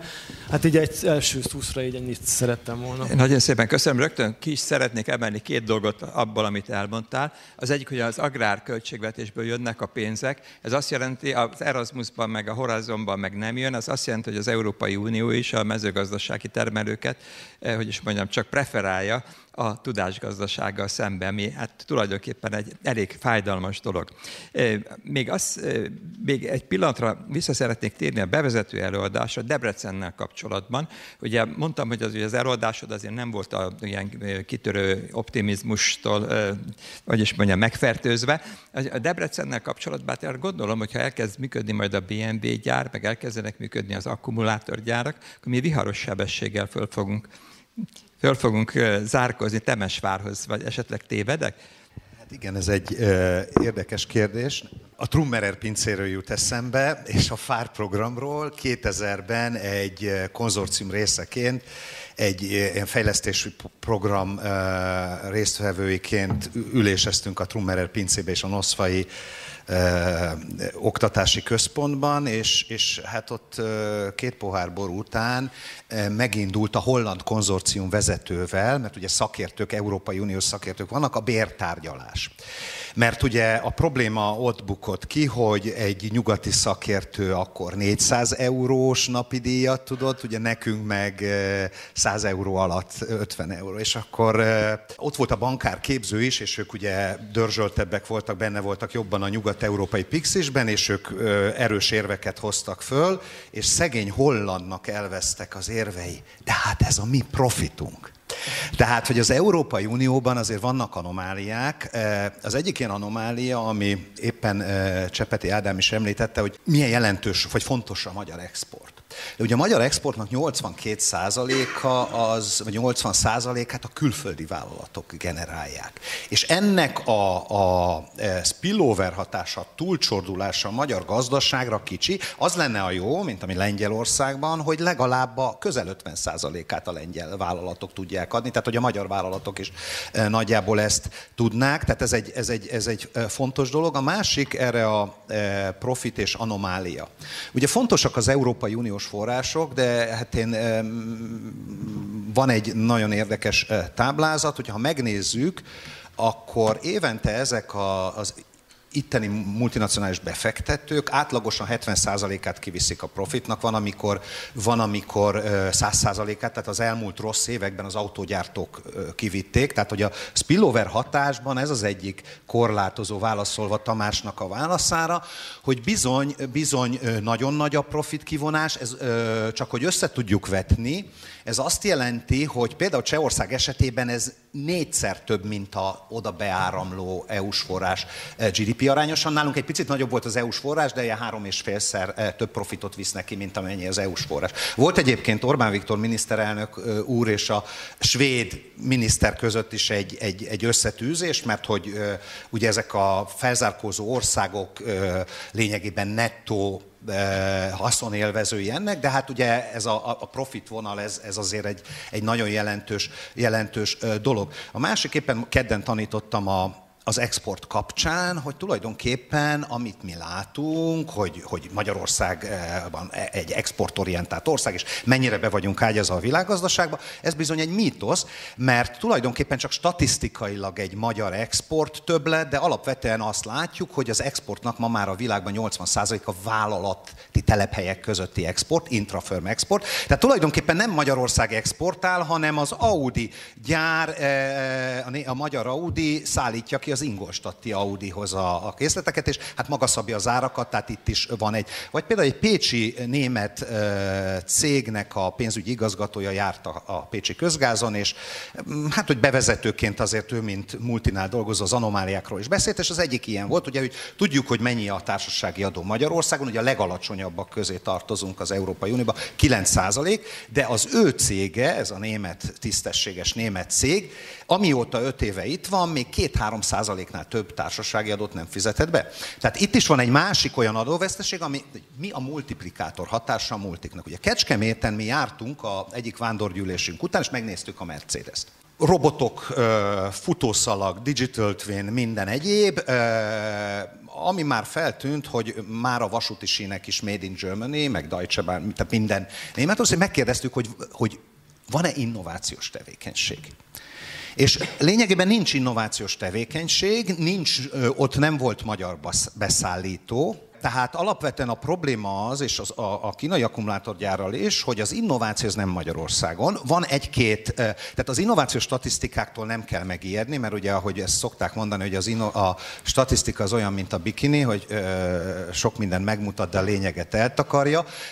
Az innovációs statisztikákban nagyon könnyen lehet manipulálni, ugye mivel a kormány ad innovációs kedvezményeket máshol is, ezért ö, például az Audi volt egy olyan év, amikor átcsoportos máshol megvalósuló innovációkat könyvelés technikai szempontból, és ez így hirtelen megnövelte az Audi innovációját. Tehát a, a, na és Kecskeméten ugye azt szűrtük le, hogy ha nincs innováció, nagy a profit kivonás, mégis a foglalkoztatási hatás.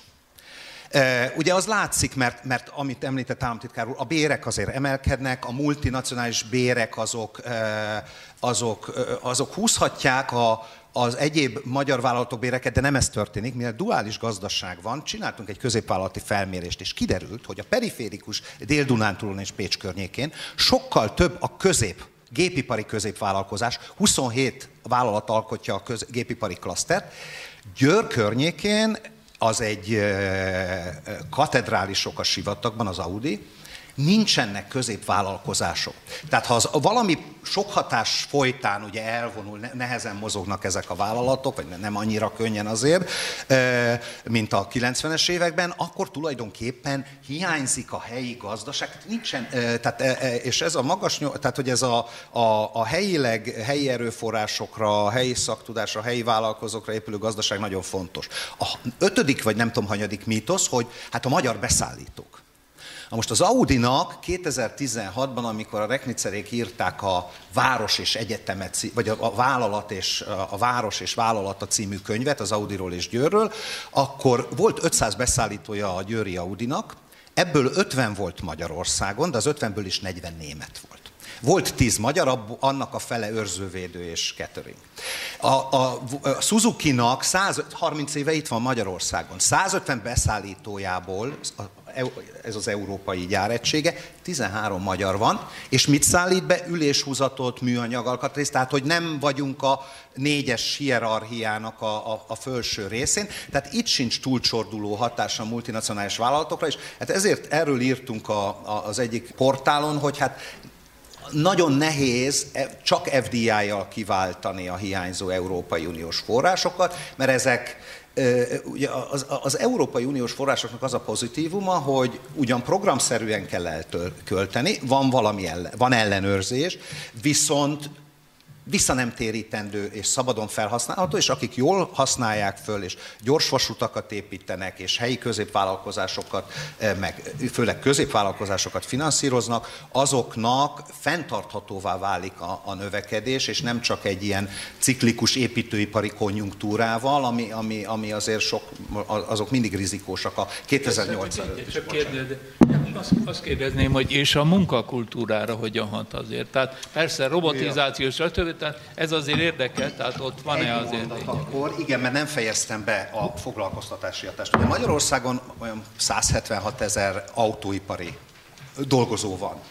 Tehát ez így, így, így soknak tűnik, összességében a multik húsz százalékát foglalkoztatják a munkaerőnek, de az export nyolcvan százalékát, tehát húsz százalék az nem olyan sok, csak koncentrált telephelyek vannak, ami nagy létszám. Ugye az Audi fénykorában ilyen tizenkét ezres volt a győri.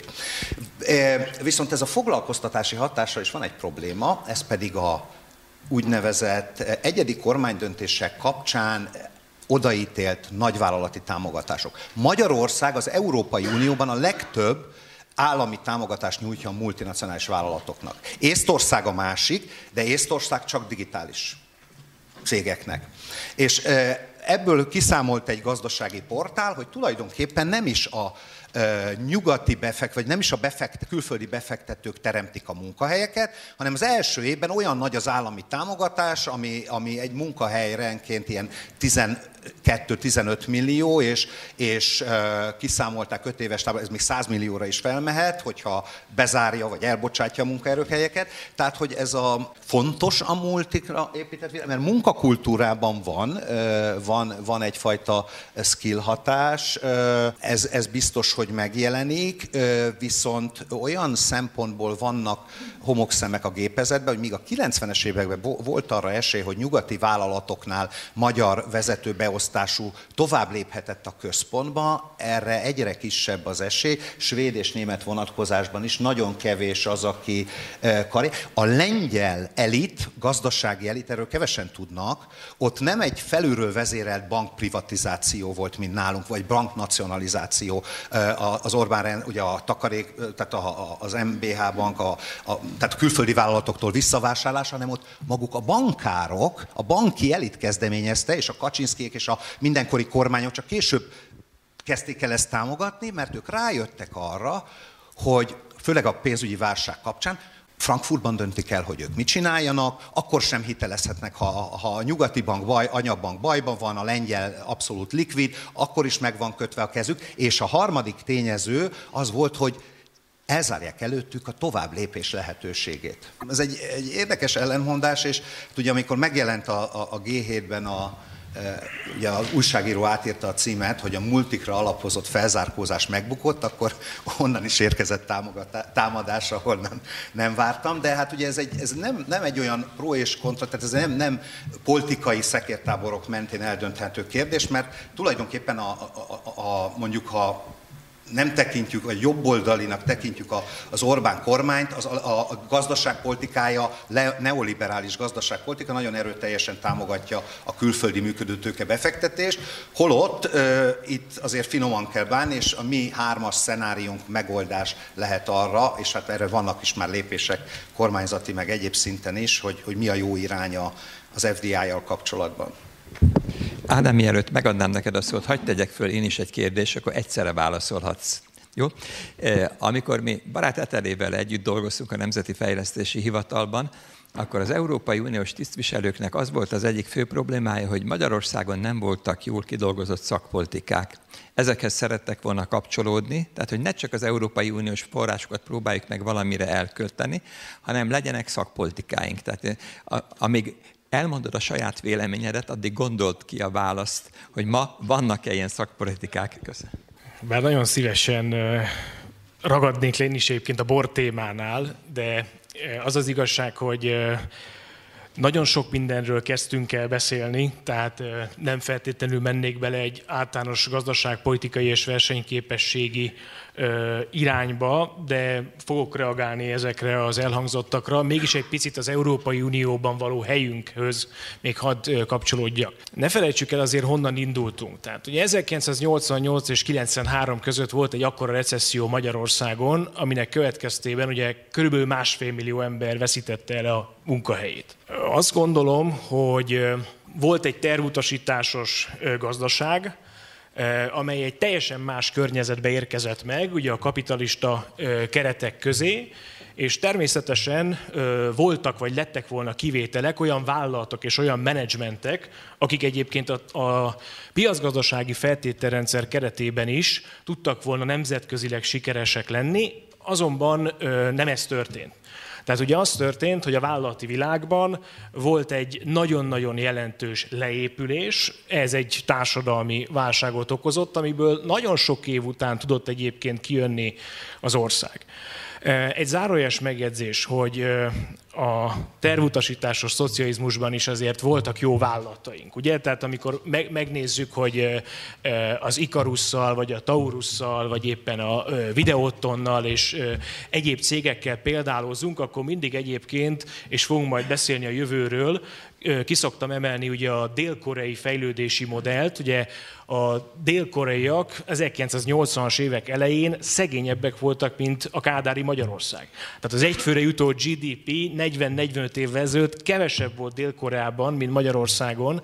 Ezt főleg az egyetemi hallgatók nem szokták egyébként tudni. De aztán nyolcvannyolcban rendeztek egy olimpiát, így és azután elindultak fölfelé. Absz- abszolút. És ugye megnézzük azt, hogy természetesen ott ott is volt egy protekcionista vállalkozásfejlesztési politika, egyébként különböző körökhöz közel álló családok, azok, akik megkapták a lehetőségét, hogy nagyvállalatokat építsenek, és éltek ezzel a lehetőséggel, és aztán a külpiacokra lépve olyan világmárkákat építettek fel, mint mondjuk a Samsung, a Kia, a Daewoo és társai. Tehát ez nem így történt ugye Magyarországon. Ugye Magyarországon, és itt kanyarodok rá az Európai Unióba, amikor miniszterúrék előkészítették sokat magukkal a tárgyalásokat és a csatlakozást, és utána dolgoztak a fejlesztési programokon, fejlesztési politikákon, ugye alapvetően végbe ment egy gazdasági transzformáció ezerkilencszáznyolcvannyolc és kétezer-négy között, egy olyan gazdasági transzformáció, ami valóban egy jelentős privatizációs hullámmal volt jelentős, jellemezhető, és ne felejtsük el, hogy különböző kiemelt termékágazatok, adott esetben mondjuk az élelmiszerfeldolgozóipar, növényolajipar, vagy kiemelt szolgáltató ágazatok, a bankok, a biztosítók, a kiskereskedelem, az energetikai szektor jelentős része, ugye alapvetően a nemzetgazdaság irányítás alól kikerült. Ez alapból meghatározta a magyar vállalkozásoknak és a magyar gazdaságnak a potenciális növekedési rátáját, illetve a makrogazdasági korlátait.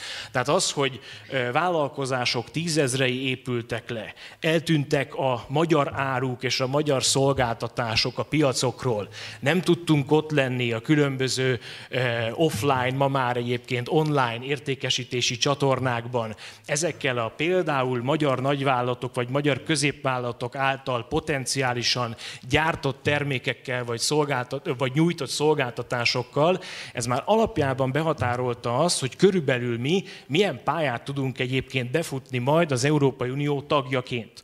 Tehát mert úgy érkeztünk oda, hogy természetesen ott volt a lehetőség, lett egy ilyen konvergencia teljesítmény, de a szárnyalási pálya egyébként már akkor sem volt teljes mértékben adott. Én ezt szeretném kihangsúlyozni. Munka, fogunk majd beszélni munkaerőről. Én a felzárkózásnak azért egy, egy fontos pozitív aspektusát azért hadd emeljem ki.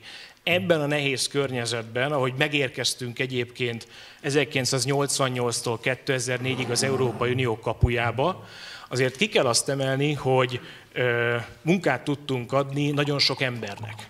És kétezer-négyet követően is, ahogy elmondtam, óriási tömegeknek sikerült elhelyezkedni. Tehát az a hihetetlen depresszió, ami meghatározta egyébként a kilencvenes éveket, azért a piacgazdasági átmenet előrehaladtával egyébként enyhült.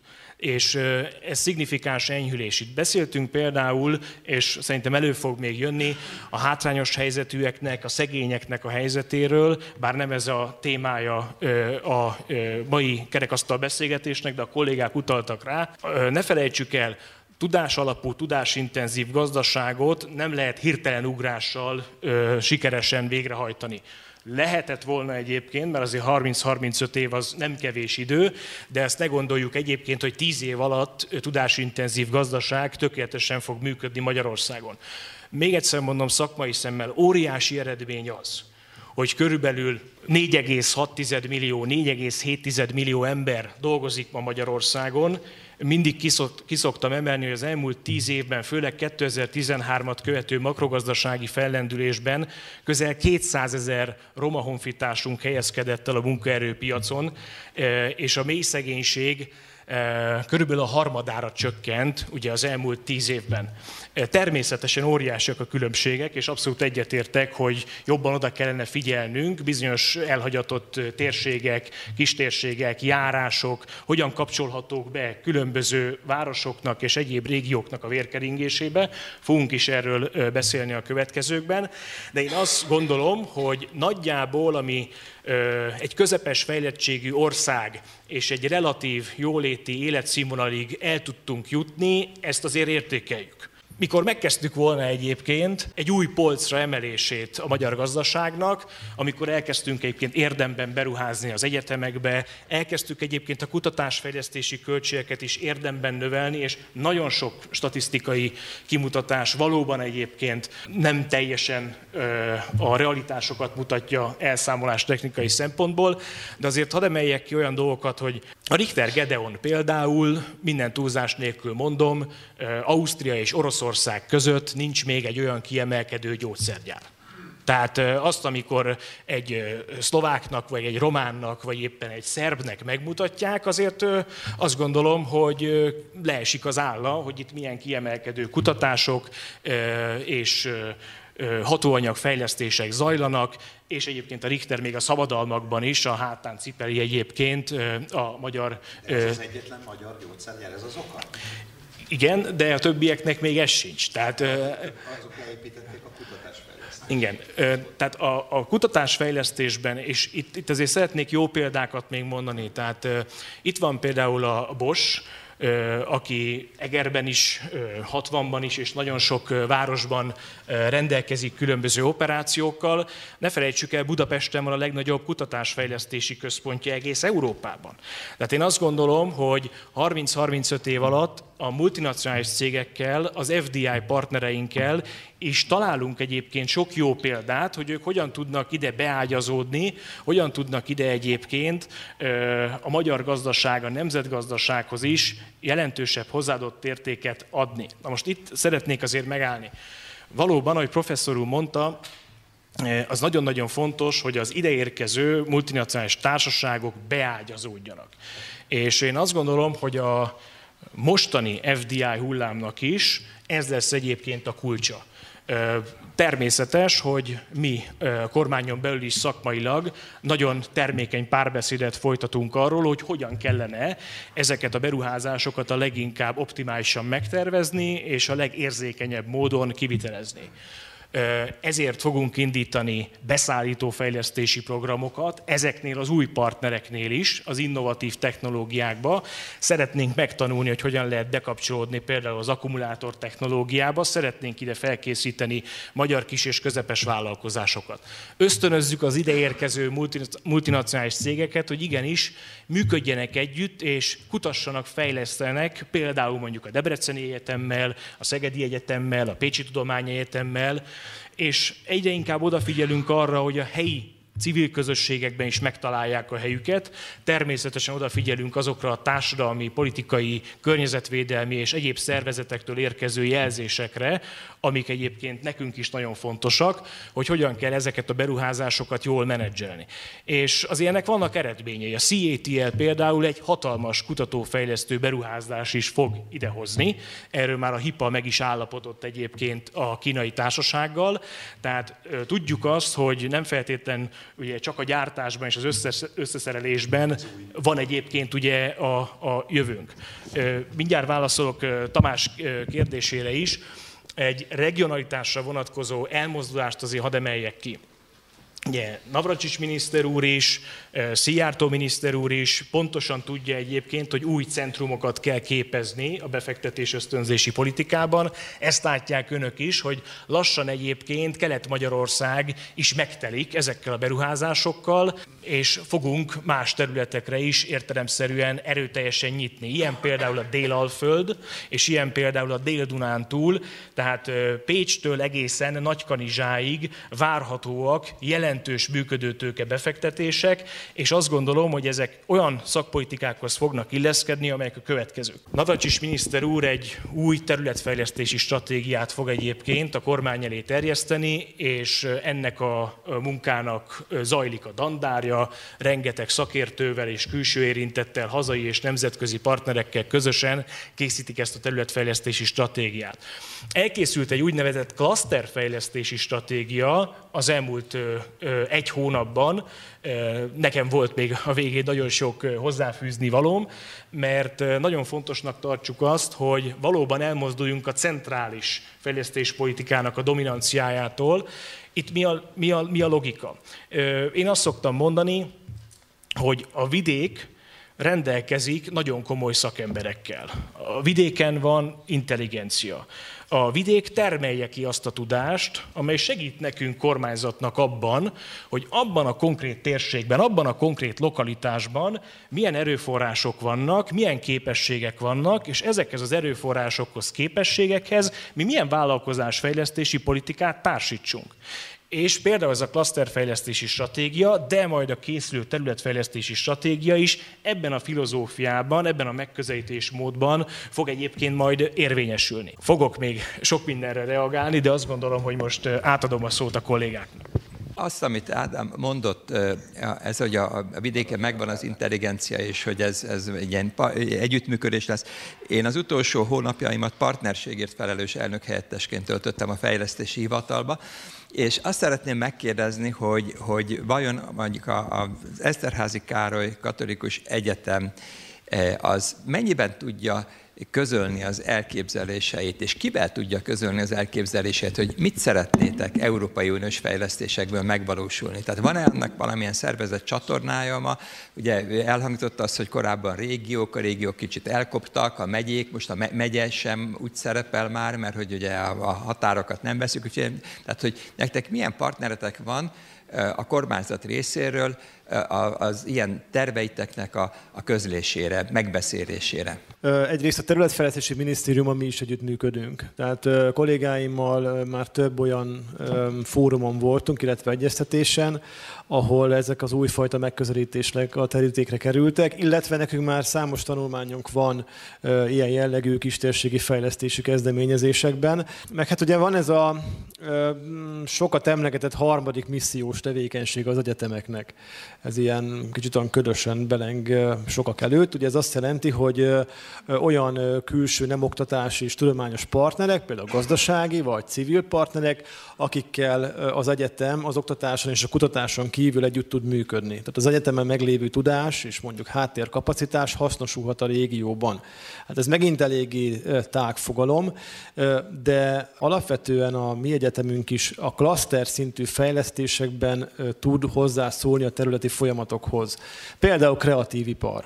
Tehát vannak nálunk informatikusok, tervezőgrafikusok és minden olyan designer dolgokkal foglalkozó szakemberek, akik ezt a gazdasági ágazatot például mondjuk szakember utánpótlásban, vagy egyes kisebb projektek tekintetében tudják támogatni.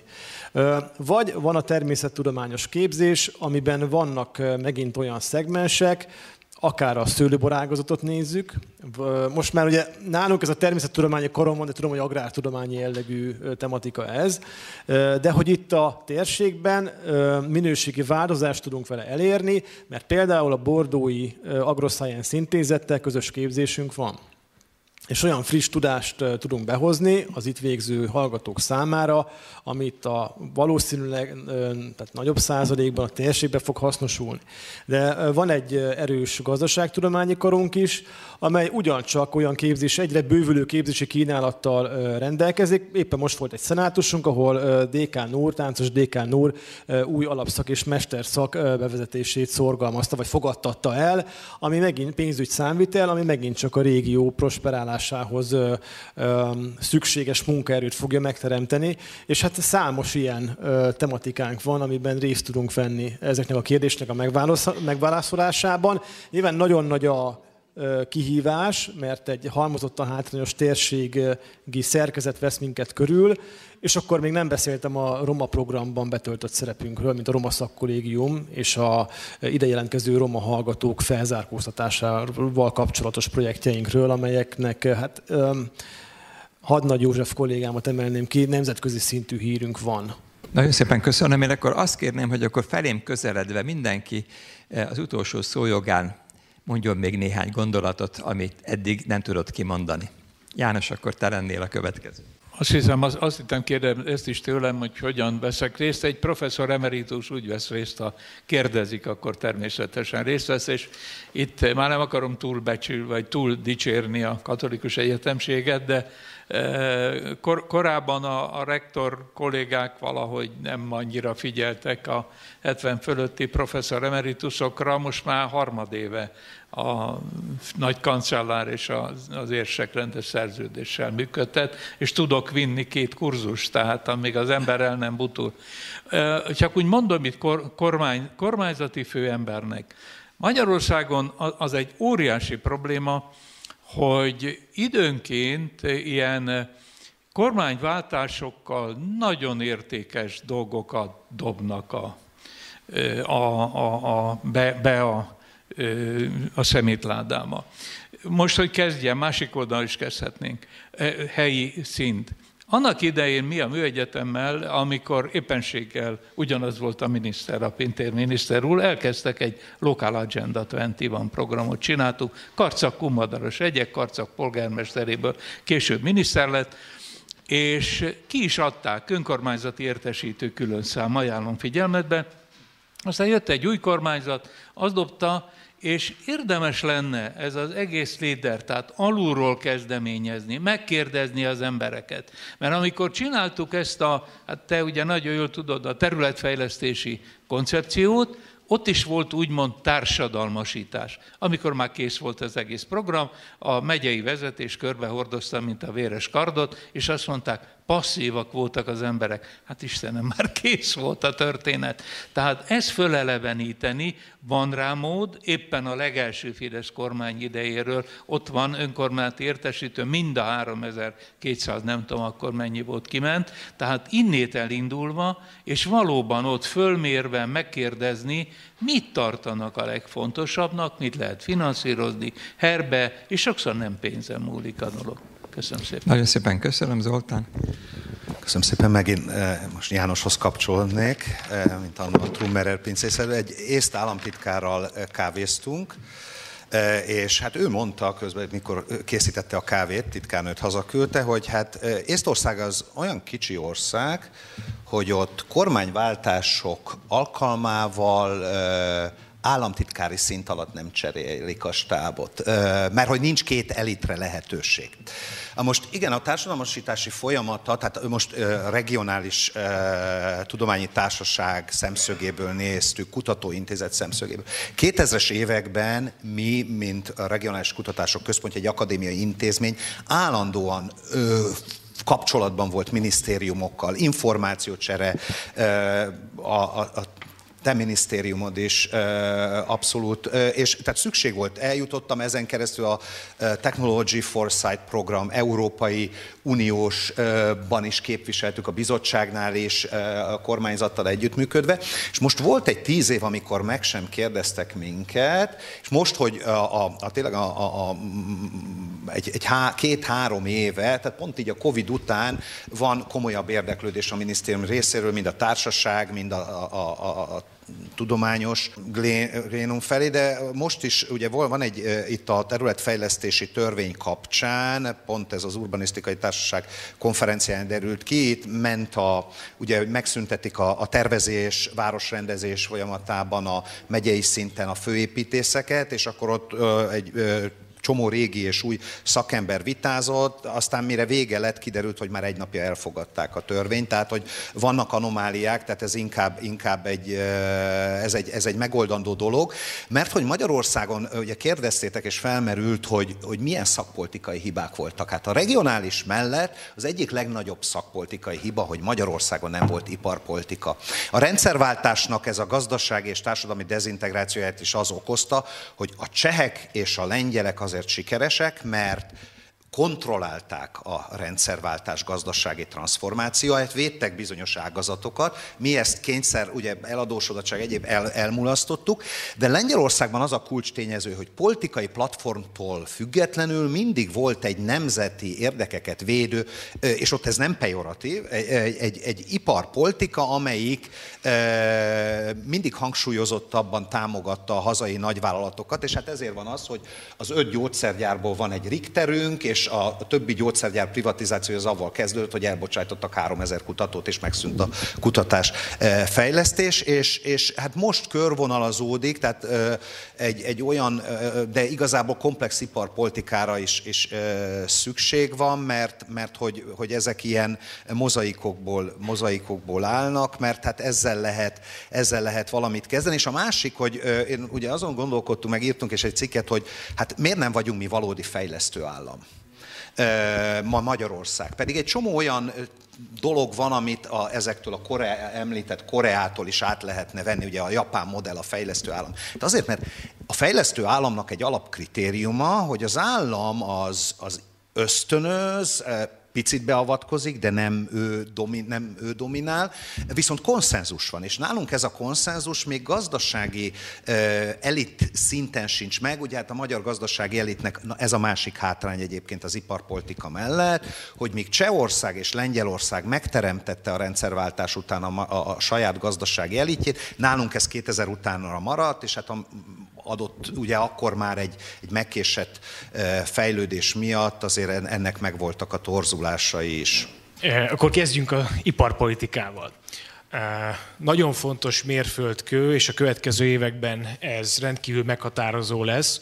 Ugye a Nagy Márton vezette Gazdaságfejlesztési Minisztérium elő fog állni egy új iparstratégiával. Ennek az iparstratégiának bizonyos irányvonalait már egy múlt heti konferencián ismertették az ott jelenlévő államtitkárok. Én néhány dolgot mondanék el erről. Az egyik az az, hogy nagyon helyesen ez az új iparstratégia azokat a strukturális kitettségeinket nyíltan kimondja és azonosítja, mely szerint rendkívül energiaintenzív nagyon sok szektorunk, rendkívül alapanyag, nyersanyagintenzív nagyon sok szektorunk, nagyon sokszor ugye külföldről importáljuk az egyes inputokat, amelyek szükségesek egyébként a magyar ipari termeléshez, és hát azt is kimondja ez a stratégia, amire professzor úr utalt már, hogy nagyon sokszor itthon relatíve alacsony hozzáadott értékű tevékenység, aktivitásokat teszünk hozzá. Ebből következően az az export, amiről beszéltünk, annak valóban a magyar hozzáadott érték hányada, az kb. ötven százalék környékén van. Ezt szeretnénk föltornászni hetven-hetvenöt százalékra a következő tíz évben.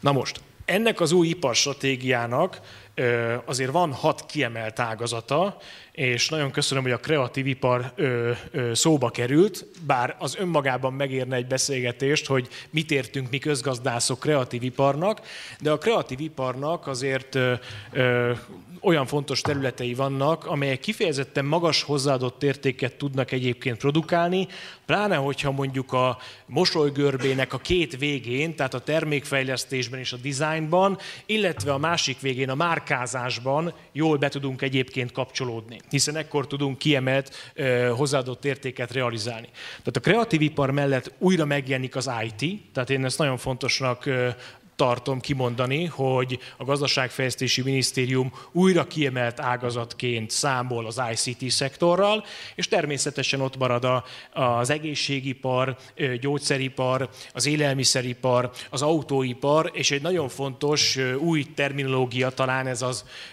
anyagtudományok, anyagipar, hogy így fogalmazzak, tehát alapanyaggyártás. És ez jóval több, mint az egykori vegyipar, hiszen látjuk azt, hogy a fenntarthatóság, amely most már áthatja egyébként a fejlett gazdaságokat. Nagyon fontos, hogy jó helyettesítő alapanyagokat találjunk, innovatív alapanyagokat fejlesszünk, és ezekből az alapanyagokból dolgozzon az egész gazdaságunk. De ennyit az iparstratégiáról. Munkaerőpiac és demográfia csak egy gondolat. Valóban az Európai Unió vívmányai közül a személyek szabad mozgása az, hogy miniszter úr is utalt, talán a legkritikusabb. Tehát azért kell nekünk erőteljes ütemben fejleszteni a magyar gazdaságot, hogy valódi perspektívát tudjunk egyébként kínálni azoknak a fiataloknak, azoknak a fiatal családoknak, akik egyébként itthon szeretnék a boldogulást megtalálni. És azt gondolom, hogy akár egyébként a otthonteremtési programjainkkal, akár egyébként az olyan kezdeményezéseinkkel egy kis promót engedjenek meg nekem, a kormány újra jelentős erőket fog mozgósítani a külföldön élő magyaroknak a hazatérésének az ösztönzésére. El is indult már egy úgynevezett hazaváró portál, és angol és magyar nyelven huszonhét kormányablakban, kormányhivatalnál lehet majd intézni a hazatéréssel járó különböző ügyeket a bölcsödébe való beiratkozástól kezdve a halotti anyakönyvi kivonatok intézésén át. Na most nagyon fontos, hogy ezeknek a potenciális hazatérő magyaroknak egyre jobb munkahelyeket kell tudnunk felmutatni.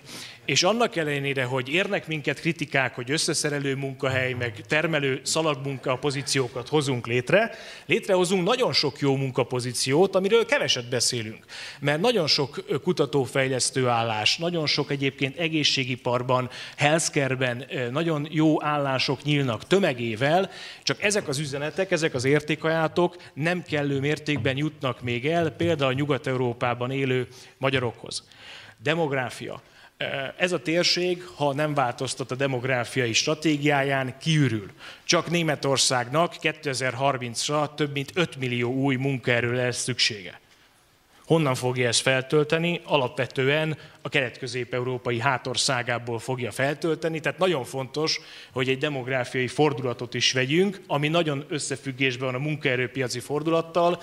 A demográfiai fordulattal kapcsolatban annyit spoilereznék talán, amit megengednek nekem, hogy köztársasági elnökasszony egy családpolitika kettő pont nulla kerekasztalt hívott össze néhány héttel ezelőtt, ez egy nyilvános esemény volt, és azt gondolom, hogy a következő évben egy revíziója történik az eddigi családpolitikai intézkedéseinknek, és el fogunk mozdulni a pronatalitást jobban támogató intézkedések irányába, és meg fogjuk azt nézni, hogy az eddigi döntően anyagi típusú támogatások mellett milyen nem pénzügyi támogatásokkal, milyen soft megoldásokkal tudnánk egyébként a termékenységi arányszámot, illetve a családok általános jólétét javítani.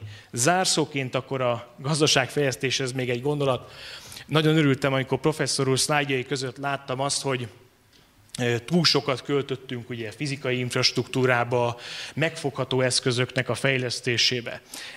Most már nem marad idő egyébként az unió nehézségeiről és az unió problémáiról beszélni, mert az kicsit még úgy objektívebb lett volna, hogyha ezt is be, be tudjuk mutatni, de azért alapvetően az a nyomás, ami ugye érkezett és érkezik felőlünk, hogy az uniós fejlesztési forrásokat azért alapvetően költsük el német, olasz, osztrák gépekre, olasz, skandináv, osztrák építőipari alapanyagokra, ez a nyomás azért továbbra is jelentősen megvan.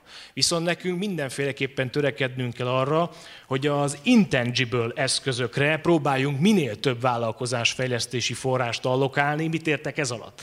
Tehát a pályázati felhívásokban nagyon tudatosan ö, bele kell nyúlni, hogy márkaépítésre kell költeni, szervezetfejlesztésre kell költeni, nemzetközi piacra lépés támogatására kell költeni, iparjogvédelemre kell költeni, hogy mondjuk a szabadalmi védettség szempontjából tudatosak legyenek a magyar ká ká vék, és ez az eszköz nálunk van.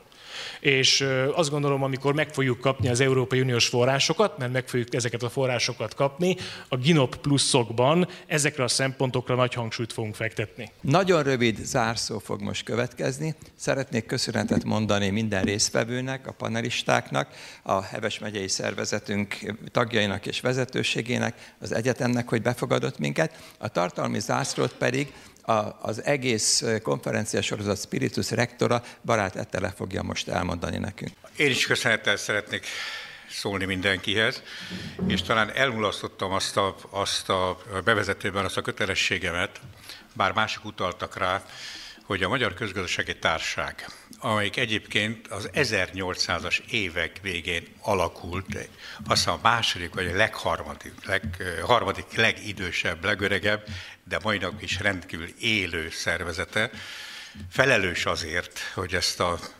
Európai Uniós tagságunkat ezt megpróbálja a jövő évi európai választások előtt, a magyar elnökség előtt kicsit jobban tudatosítani a magyar társadalomban. Ez a mai vita is tulajdonképpen azt igazolta, hogy azért akik itt ülnek az asztalnál, mélyen és elkötelezetten Európa hívők. Tehát én azt hiszem, hogy mindaz, ami Magyarországon vita most folyik az unióval kapcsolatban, ez az unió jobbá tételéért kell, hogy történjen. Ott kell tudnunk segíteni, hogy ezek a változatok, amik a jövőre nézve az unió szervezetében, intézményrendszerében, mindenfajta más kérdéskörében lehetőségünkre állhat, ebben mi aktívan vegyünk részt, nem szeretem ezt az szót, de proaktívan, tehát valóban legyünk kezdeményezők és lépjünk oda. Én egyetlen egy globális választ szeretnék mondani, mert sok, eset, sok szó esett arról, hogy a magyar gazdaság milyen módon emelkedik, mennyire nem, mik az akadályok, mik a demográfiai kihívások, mik a területi gondok és viszonyok. Mindaz, amiről most beszéltünk, ezeknek a megváltoztatása azért évtizedes, évtizedes kérdés. Tehát amikor stratégiát vázolunk föl, akkor annak a, a már a megértetése azzal a körrel, az legalább négy-öt évet jelent, mire átmegy egy rendszeren, egy kis középes vállalkozói körön tulajdonképpen mindez, amit tehetünk. És sajnos van egy nagyon lényeges problémánk, hogy amikor mi Magyarország helyzetét Európai Unión belül egy kicsit visszafogottabban értékeljük, tehát azt mondjuk, hogy kevésbé vagyunk már versenyképesek, nem sikerült a fölzárkózás olyan módon, ezek mind igaz. De sajnos az egész globális világban az Európai Unió versenyképessége is rendkívül módon kérdőjeleződik meg. Az elmúlt húsz évben nagyon keményen visszaszorult az Egyesült Államok és Kína mögött az Unió versenyképessége. És a legdurvábbat most hadd mondjam, ami nagyon szembe megy mindennel, amit én tulajdonképpen vallok, mert azt vallom, hogy a ma már kikapott fogalom, ez a szubszidiaritás, ez a lényegét elhangzott az egyeztetés, a társadalom, a megértetés, a részvétel, stb. stb. Tehát én centralizáció ellenes vagyok. De az Európai Unió költségvetése az európai gé dé pének egy százaléka. Az Egyesült Államok központi kormányzatának viszont az Egyesült Államok gé dé pének negyvennégy százaléka. Az azt mondja, hogy ha valamilyen programot végre akarunk hajtani ott, akkor iszonyatos tőke halmozódott föl, és képes végrehajtani ezt abból a forráshalmozból, ami van.